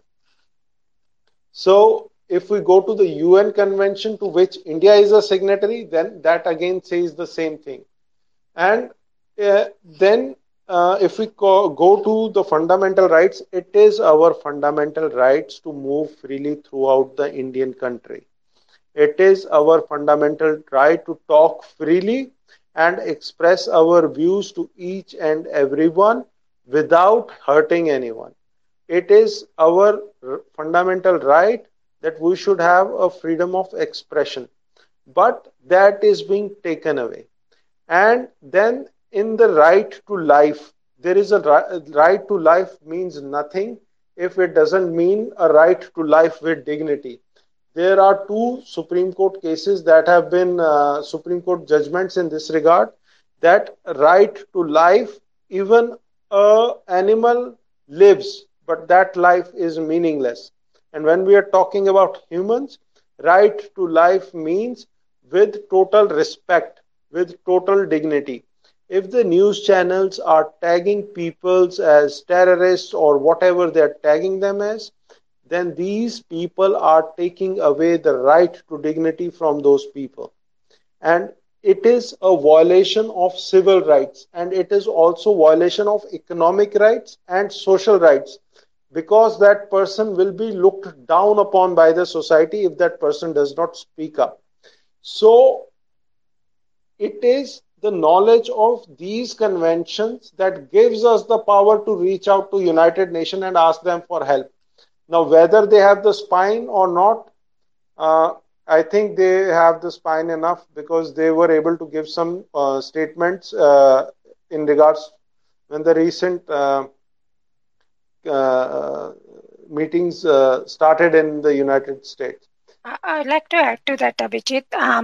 If you really look at that, back in Feb, when this happened, back in Feb, the UN Human Rights Commission, they actually sent a letter to Indian High Commission and Indian Consulate asking for what's happening with the farmer protest. They actually raised the issue of how the rights of farmers were exploited, how the journalists and the activists were jailed, and how the farmers were tagged, name-tagged, and the use of tear gases, tear bombs, water cannons, and the barricades, and the internet access that was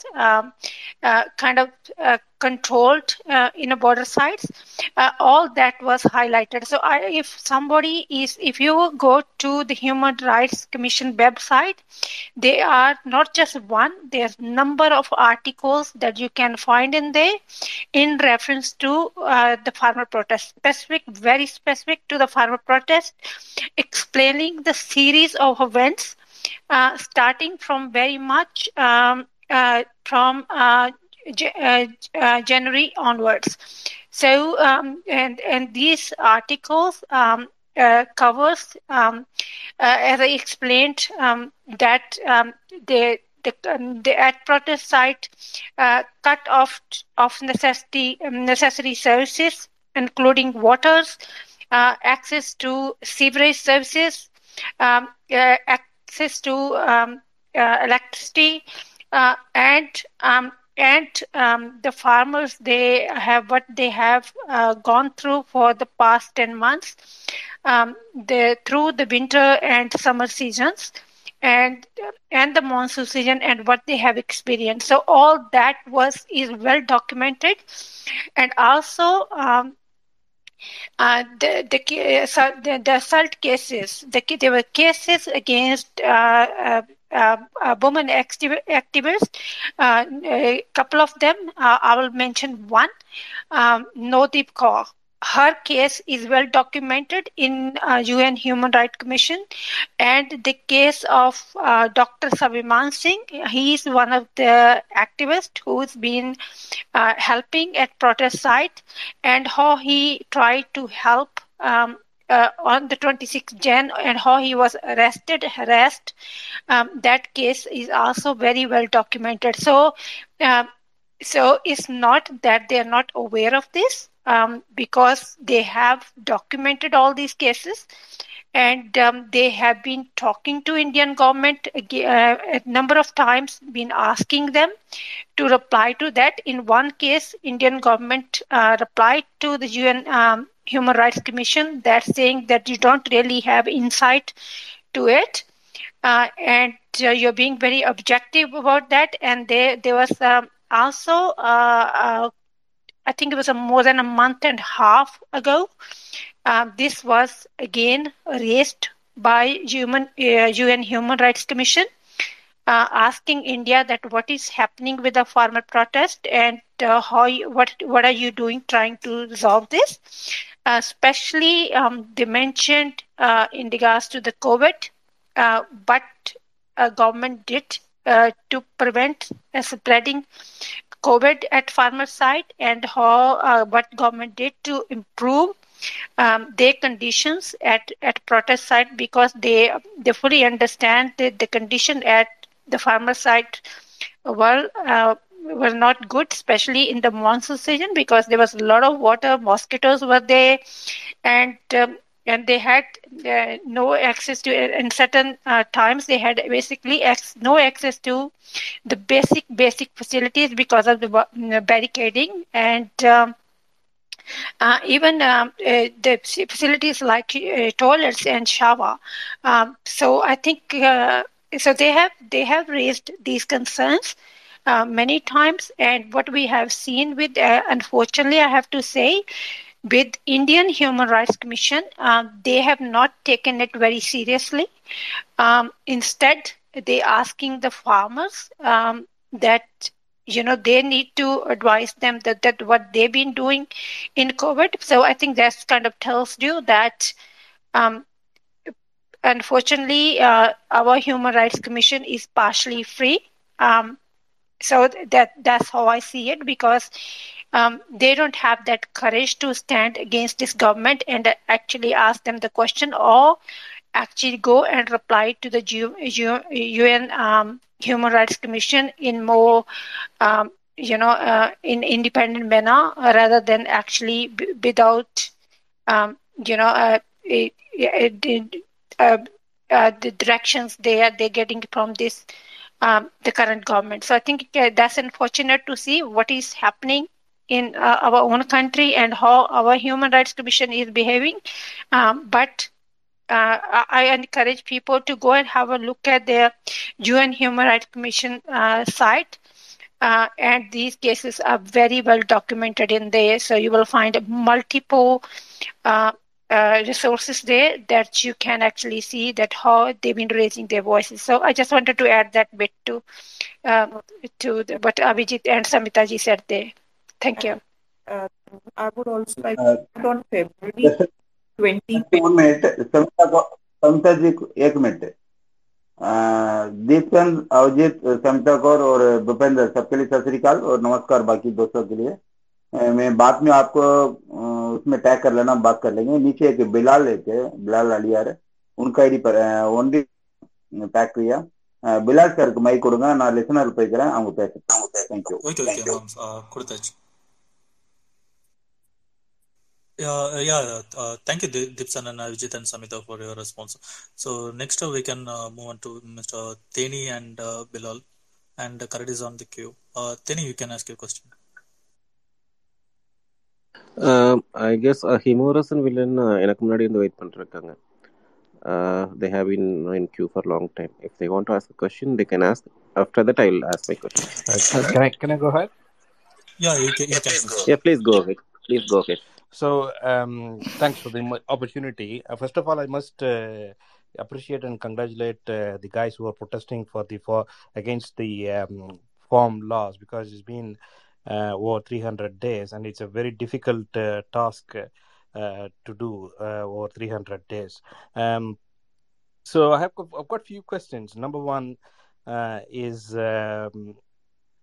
in July 2021, the union government has announced 1 lakh crore funding for the modernization of the APMC, which are the mandis, ensuring or promising that the mandi system won't be dismantled, which is one of the crux of the problem why the farmers are protesting in Punjab and Haryana, because they have got a very strong mandi system.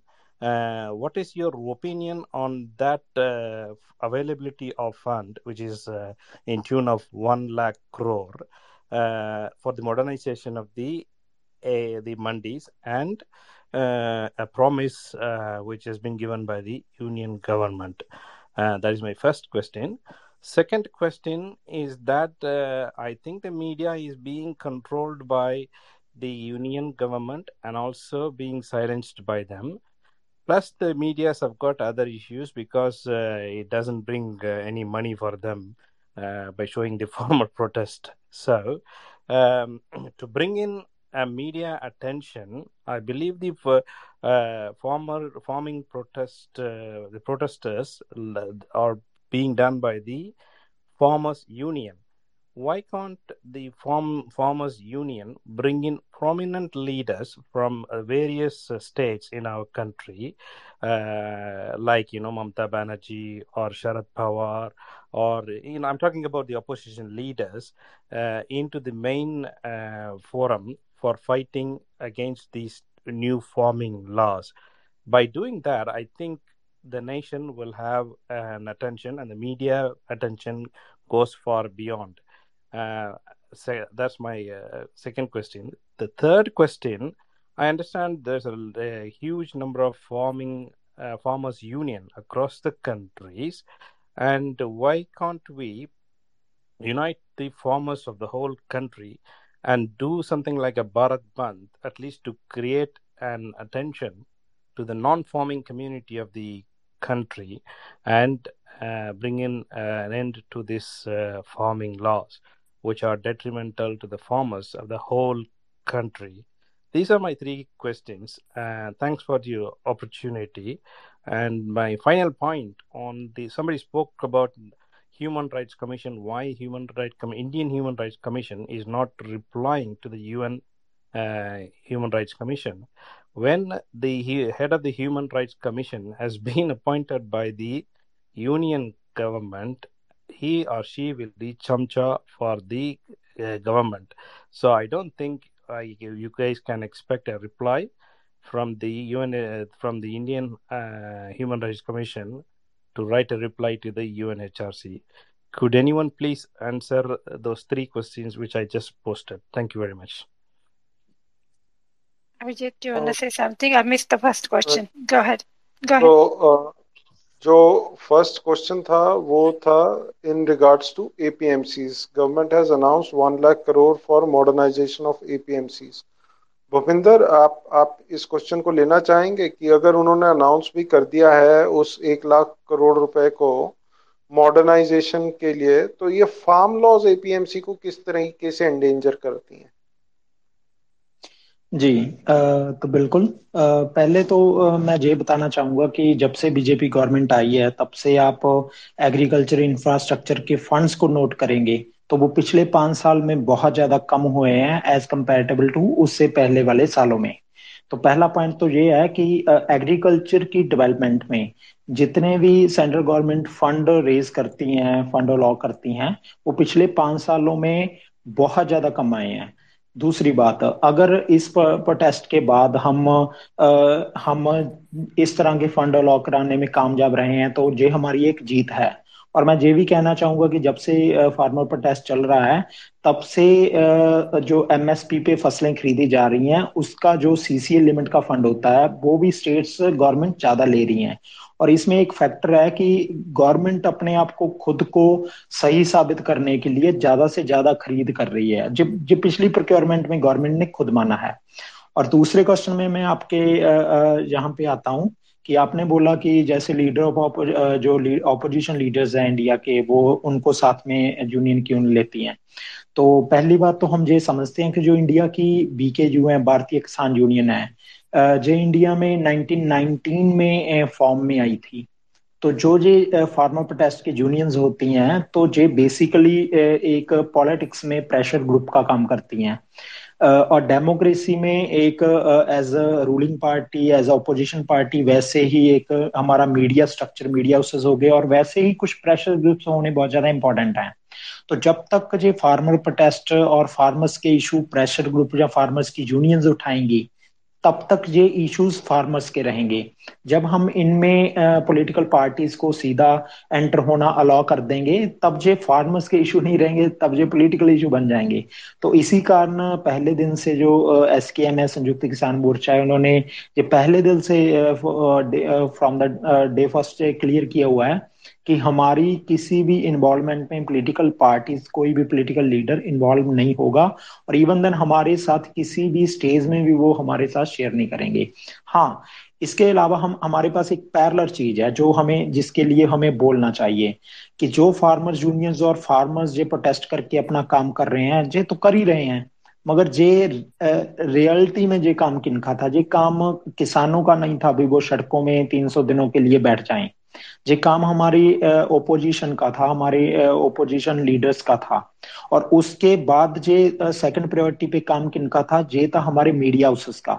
मगर आप देखिए 300 दिनों से, पिछले साल से, एक बार से मीडिया को चाहिए था कि गवर्नमेंट क्या कह रही है, किसान क्या कह रहे हैं, उनका एक पॉजिटिवली डिबेट करवाना कि गवर्नमेंट इन फार्म्स के ये फायदे बता रही है और किसान इसके इन फार्म्स लॉ के ये नुकसान बता रहे हैं। तो उनको अच्छे तरीके से डिबेट करके हमारे लिए एक पॉजिटिव डेमोक्रेसी का रोल अदा करना चाहिए था मीडिया को। मगर यहाँ पे क्या चल रहा है, मतलब लीडर क्या, पार्टीज, रूलिंग पार्टी क्या बोल रही है, ये फलानी पार्टी के बंदे हैं, ये तो टेररिस्ट हैं, और इन बातों को, इन प्रोपेगेंडा को सही साबित करने के लिए पूरा गोदी मीडिया लगा हुआ है।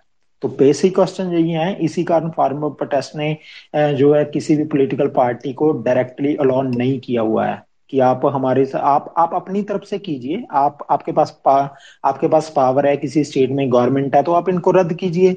आपके पास, आपके पार्टी के कुछ पार्लियामेंट्री मेंबर्स हैं तो आप पार्लियामेंट में जाके विरोध कीजिए। तो मगर जो किसान प्रोटेस्ट कर रहे हैं, आप उनसे अलग तौर पे अपनी पावर को यूज करके प्रोटेस्ट कीजिए। और थर्ड क्वेश्चन था अभिजीत, वो रिपीट कर दीजिए प्लीज, मेरे को वो याद नहीं है। थर्ड क्वेश्चन आई थिंक जो ह्यूमन राइट्स के बारे में बोल रहे थे। हाँ, तो वो उन्होंने एक्चुअली कमेंट किया था, it was not a question, it was a comment. हाँ, तो जो पहले united, third question was about Bharat Bandh which happened today. या पहले जो बात भी हो रही थी ना हमारी कि यूनाइटेड नेशन के पास हम लोग क्यों पहुंचे हैं, तो उसके रिगार्डिंग मैं एक बात क्लियर कर देना चाहता हूँ कि फार्मर यूनियंस और फार्मर प्रोटेस्ट यूनाइटेड नेशन के पास नहीं पहुंचा है। पहले बात हम ये क्लियर करते हैं, फार्मर प्रोटेस्ट पहले दिन से गवर्नमेंट ऑफ इंडिया के अगेंस्ट प्रोटेस्ट कर रहा है। वो यहाँ पे हमारी कैपिटल पे के एंट्री करने के लिए प्रोटेस्ट कर रहा है, वहाँ पे कैपिटल के अराउंड बैठकर हम प्रोटेस्ट कर रहे हैं। और हम सीधा ये डिमांड कर रहे हैं कि भारत की सरकार ने पार्लियामेंट में इन कानूनों को पास किया है, और हम ये डिमांड करते हैं कि भारत की सरकार इसी पार्लियामेंट में इनको रद्द करे। तो सीधा बात क्लियर है। अभी हम यूएन को क्यों बीच में इन्वॉल्व कर रहे हैं, वो इसलिए इन्वॉल्व किया था क्योंकि यूनाइटेड नेशन को पहले इन्वॉल्व नहीं किया गया।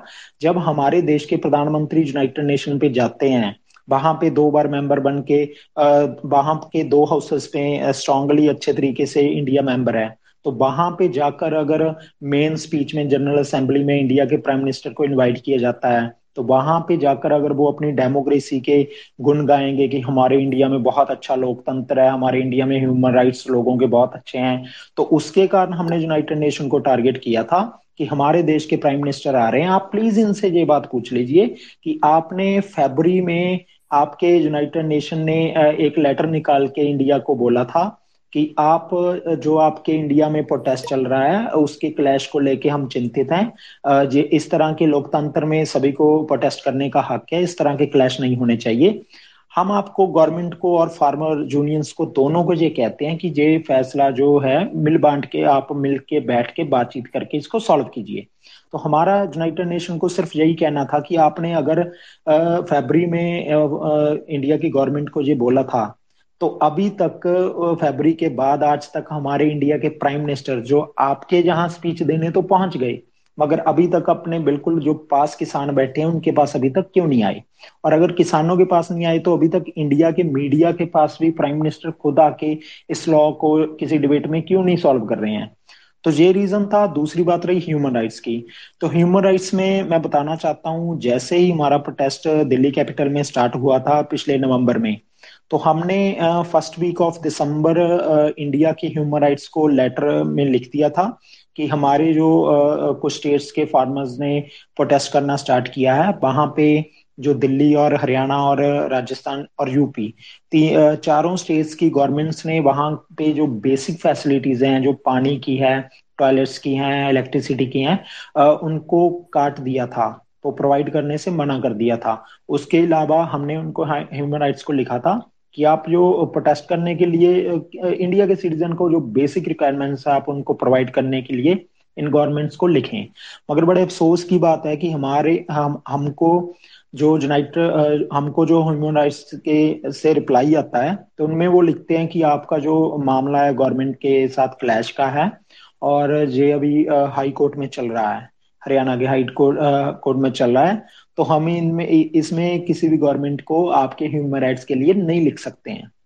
तो दूसरा हमने इसी बात के लिए यूनाइटेड नेशन को अब ये लिखा था कि आपने फरवरी में गवर्नमेंट ऑफ इंडिया को बोला था मगर पिछले नवंबर से जब से ये फार्मर प्रोटेस्ट चल रहा है तब से हमारे इंडिया के ह्यूमन राइट्स के जो चेयरपर्सन होते हैं वो दिसंबर में रिटायर हो गए थे और 1 दिसंबर से लेके वो 1 जून तक वहां पे अपॉइंट ही नहीं किया गया किसी बंदे को। तो हमारे इंडिया का ह्यूमन राइट्स 6 मंथ बिना किसी बॉडी के चल रहा था।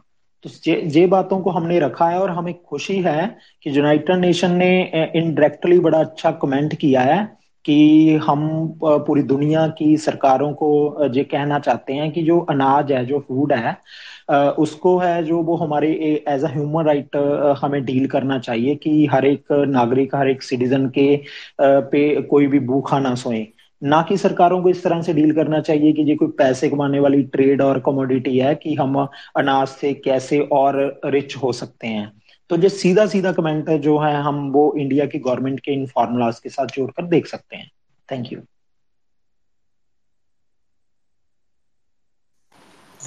Thank you Bhupendra for your explanation. We have an update from a host. Hosters are facing few technical issues or space might be crashed at any time. We can, if any inconvenience caused, sorry for our trouble. We can move on to Bayer Aliya. If he is in speaker, you can ask your question. Yeah. Can I talk? Yeah, Bayer Aliya, you can proceed. Hello. Okay. Can I talk something? I think paralyzed. आपस में चीजें रहेंगी। Okay fine. मैं बाद में बात करता हूँ, बाकी लोगों का बात करने का मौका। नीचे एक जीविका है, वो बात करना तो उनका माइक दे दीजिए, मैं लिसनर में जाता हूँ.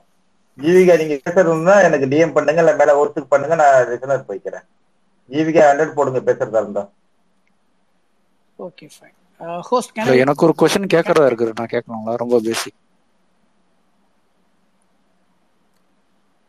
Host can I start? நீங்க एक्चुअली sorry speaker யார் இருக்கான்னு காட்டல. Okay Bilal Aliya. Okay sorry. Okay, my name is Bilal Aliya. First of all I congratulate to conduct this space and I am also with farmer. First of all that. So I don't have any question and answers because I understood that what is the problem is been facing by farmers for the past 1 year. But I just want to share the things that we as a Tamilians, as a Tamil Nadu, how we are supporting with the farmers protest unconditionally. That's what, because I am coming from the supporter of DMK, the current ruling party. When the farmer amendments came, that time we were in the opposition and we were with the farmers, and DMK has conducted in all over Tamil Nadu the farmer protest support, all the protests. And also that our MPs in parliament, they were raising lot of questions with support of farmers, and they demanded to revoke the farmers' laws, the new laws. And also in October 2020, they demand the Tamil Nadu government has to file the case in Supreme Court as that farmers' law is against the constitutions, as agriculture is coming under the 7th schedule of state category. So that the law itself is against the constitutions, and it is not going to be, it is against the constitutions. But that time the Tamil Nadu government was under ADMK. Now they are in opposition. They denied because they were always support to the BJP. So that DMK itself is filed the case in Supreme Court in October 2020, as our DMK MP Mr. Trichy Shiva filed the case. So that I already shared the informations in the same space itself. And in the first assembly session, that Tamil Nadu government passed the resolutions that the central government has to revoke the farmers' law bill. So still I wish and I congratulate, and we are standing with you, that the central government must revoke the law, and they have to be fulfill all the demand of the farmers that which they are putting in front of the government tables, that needs to be accepted by the government. And we are with you, and the Tamil Nadu government is with you, the DMK is with you. That's the message that I just want to pass on it. And all the very best for your protest, and we are with you. Thank you, Bilal, for extending your support to the government. Thank you. मैं इसमें एक बात add करनी चाहता हूँ जी। पहली बात तो अगर पॉलिटिकल पार्टीज के को सपोर्ट करने वाले हम देखो पॉलिटिकल बेसिकली हम सबका किसी ना किसी पार्टी को सपोर्ट कर सकते हैं, ये कोई बुरी बात नहीं है, अच्छी बात है। और मेरे को जो सुन के बड़ा अच्छा लगा कि कोई पॉलिटिकल पार्टी को सपोर्ट करने वाला बंदा इस तरीके से हमारी स्पेस में आता है, किसानों को समर्थन भी करता है, अपनी गवर्नमेंट अपनी सरकार जो कर रही है उसके बारे में भी बताता है, और हम और क्या कर सकते हैं इसके बारे में पूछता है। ये एक अच्छी बात है कि अगर हम इस तरह से इस इंडिया को रिलेट करेंगे तो हम एक अच्छे लोकतंत्र को चला सकते हैं। तो आपकी गवर्नमेंट ने जो इनको रद्द करने का, जो कैंसिल करने का प्रावधान अपनी लेजिस्लेशन ने डाला है, उसके लिए हम धन्यवाद भी करते हैं।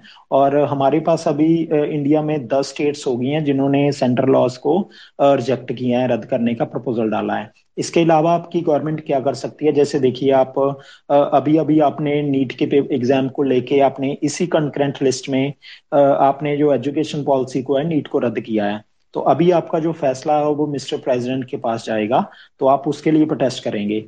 तो इसी के साथ हम आपको एक रिक्वेस्ट करने चाहते हैं कि आप अगर आप अपने किसी ऑफिशियल्स के रिगार्डिंग के द्वारा अपनी सरकार के पास एक हमारी बेनती भेज सकते हैं, रिक्वेस्ट भेज सकते हैं कि आपकी गवर्नमेंट को इन्होंने जो रद्द किया जो अच्छी बात है, इनके साथ में ही एक काउंटर लेजिस्लेशन होती है कि जब आप इनके कानून रद्द करवाना चाहते हो तो आप कौन से कानून चलवाना चाहते हो। या तो इसी लिस्ट में जो आपकी स्टेट में एग्रीकल्चर के रिगार्डिंग पहले लॉ चल रहे थे आप उनको लगवाना चाहते हो, या फिर इनमें कमियां हैं जो तो उनको दूर करके अपनी स्टेट के हिसाब से, अपनी स्टेट के किसानों के हिसाब से जो कानून लेके आना चाहते हो तो आप उनकी अमेंडमेंट प्रपोज कर सकते हो। तो उसको काउंटर लेजिस्लेशन बोलते हैं, सेक्शन नंबर 254 में।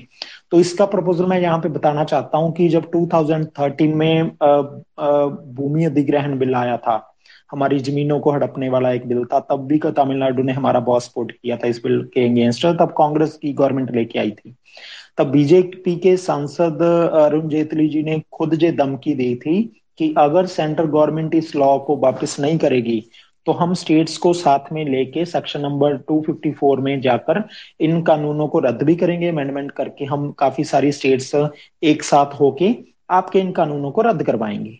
तो वैसे ही काम हमें सभी स्टेट्स को इस बार भी एक साथ होके करना पड़ेगा।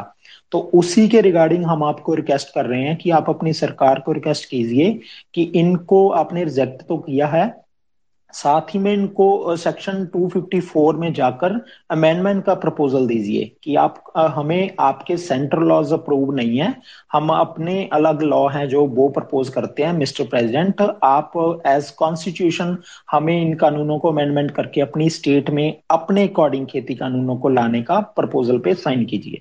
Thank you.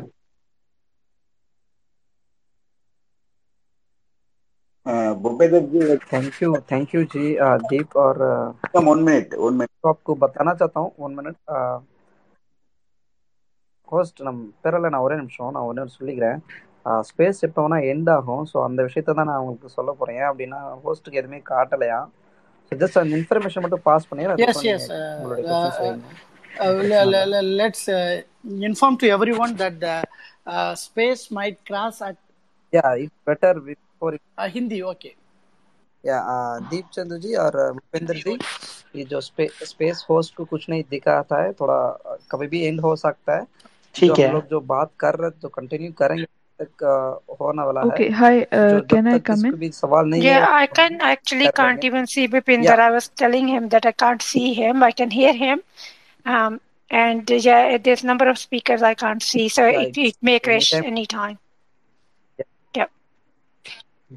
Yeah, it's that's why I give just awareness for this because we have to inform everyone to that phase will be end, but we don't know which time. We'll see until we can continue. We wanna okay, so we've got two options. We can either crash it and create the new one, or we let it run and it will, you know, whatever the time it takes. It takes almost 3 hours. Yeah, okay, no worries. Let it run. Yeah. मेरा एक question है, मैं एक बार पूछ लूंगा सबको। नमस्ते है। Okay, Villain, you continue on it your questions and then we'll go on. Then next we'll just go ahead with that. मैं पूछ रहा हूँ। हाँ, मेरा का 2 एकड़ का जमीन है, उसमें एक में कपास कर रहे हैं, उसमें मूंगफली कर रहे हैं। वो भी मैंने ये मैं यहाँ पे दूर पे काम करने के लिए आ गया, मेरा माँ कर रहे हैं। कपास का 1 क्विंटल का 5,000 से 5,500 तक मिलता है। वो मूंगफली का 7,000 से 800 तक 1 क्विंटल का मिलता है। अगर ये फार्म बिल अप्रूव हो गया हमारा, मतलब हम लोग को तो तमिलनाडु का है, अगर तमिलनाडु में आ गया हम लोग को कैसे इफेक्ट होगा? मतलब हम लोग को बेचता है, थर्ड पार्टी के ब्रोकर को बेचता है, फिर से वहाँ आगे से बढ़ा के लेके जाता है। अगर ये फार्म बिल हम लोग को मतलब आने के बाद हम लोग को कैसे अफेक्ट करेगा, वो थोड़ा समझ में नहीं आ रहा था। अगर कोई उसका अच्छा से थोड़ा समझने जैसे एक्सप्लेन कर दिया तो मैं थोड़ा ठीक हो जाऊँ। उस उतनी வில்லன் எனக்கு டிஎம் பண்ணுங்க, அந்த புக் இருக்கு நம்மள்ட்ட, திராவிடர் காலத்துல இருந்து விட்ட புக்கு, 30 ரூபாய் தான் என்கிட்ட காப்பி இருக்கு. நான் உங்களுக்கு தமிழ்ல வந்து உங்களுக்கு டிஎம்ல அனுப்புறேன்.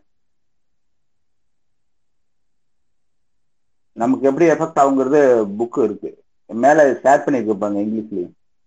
கேக்குதா வில்லன்? கேக்குது. இல்ல கொஞ்சம் எக்ஸ்பிளைன் பண்ணிட்டா எனக்கு கொஞ்சம் புரிஞ்சிருமே அப்படின்னு நான் பாக்குறேன். ஒருத்தர் எழுதுறதுக்குள்ள ஒரு 4-5 பேர் இருக்காங்க, சொல்லிட்டா நல்லா இருக்கும்.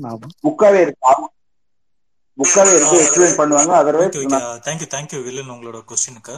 ஸோ நம்ம ஐ திங்க் டெக்னிக்கல் இஷ்யூஸ்ல ஸ்பேஸ் எப்போ கிராஷ் ஆகுன்னு இருக்கு. ஸோ நம்ம தேனி கரடி இருக்கிறாங்க, அவங்களோட க்வெஸ்சன்ஸும் கேட்டுப்போம். கேட்டுட்டு மற்ற ஸ்பீக்கர்ஸ் பதில் சொல்லட்டும், ஓகேவா? தேனி அண்ட் கரடி உங்களோட क्वेश्चन கேட்றேன். Okay, I have 2 questions. One is from my friend.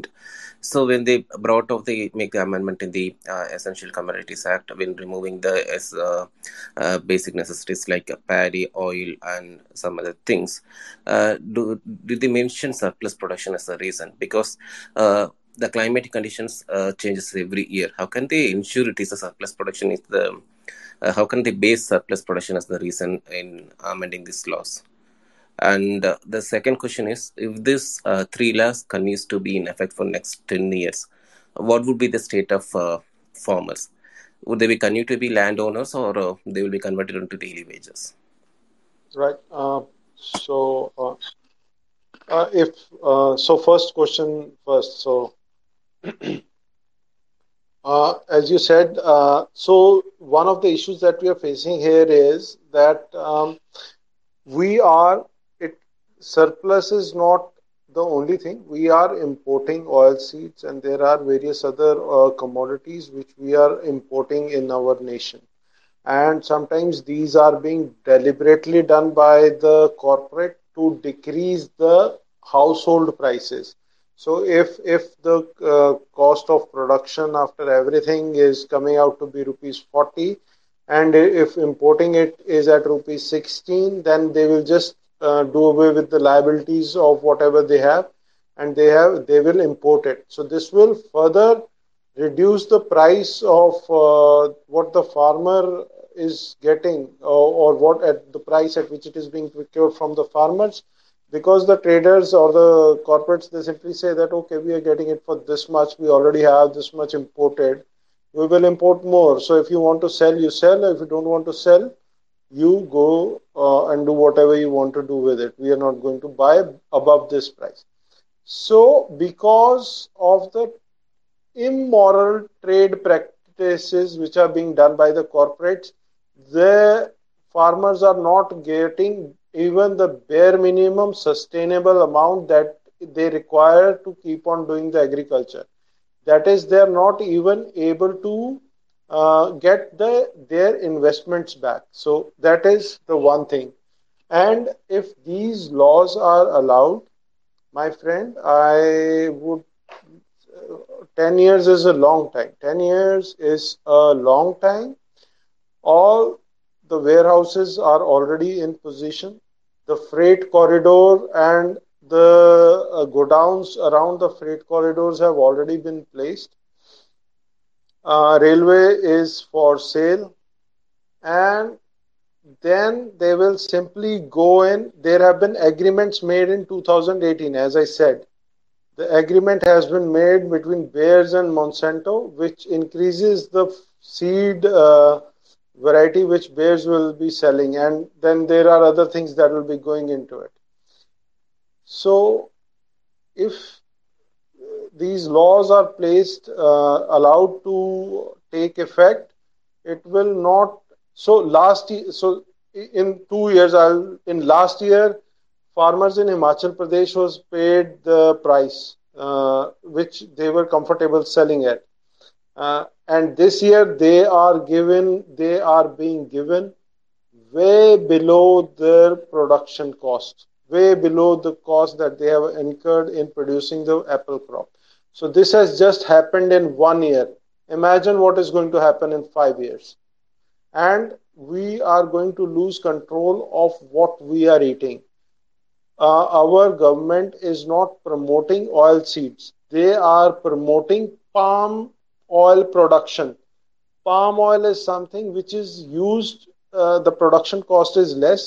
So it is more profitable to add palm oil to mustard oil than to generate more mustard seed and then produce mustard oil. So just for the sake of profitability, ethics are being done away with, and immoral practices are coming into picture.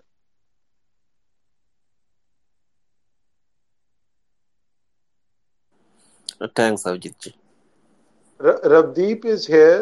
She wanted to speak. I think she got something to add. So, hi.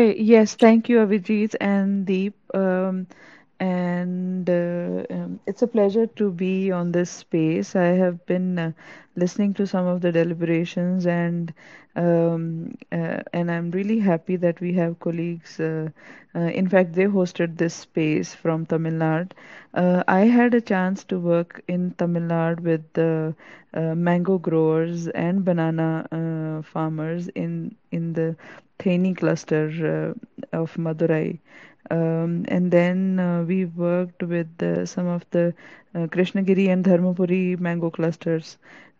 And this was like a national level project on horticulture value chain development. The reason I had requested for Mike is to talk a little bit about the Agriculture Infrastructure Fund scheme. I heard someone saying how this fund allocation of 1 lakh crore is going to help APMCs. So this 1 lakh crore of Agriculture Infrastructure Fund is not only for APMCs, that is number one. Number two, This agriculture infrastructure fund, the 1 lakh crore which has been allocated to this scheme is through 3% of interest subvention, and this is nothing which state is going to give upfront to any beneficiary. If you have a valid proposal across horticulture or agriculture or livestock value chains, and if you want to set up any kind of infrastructure, especially around production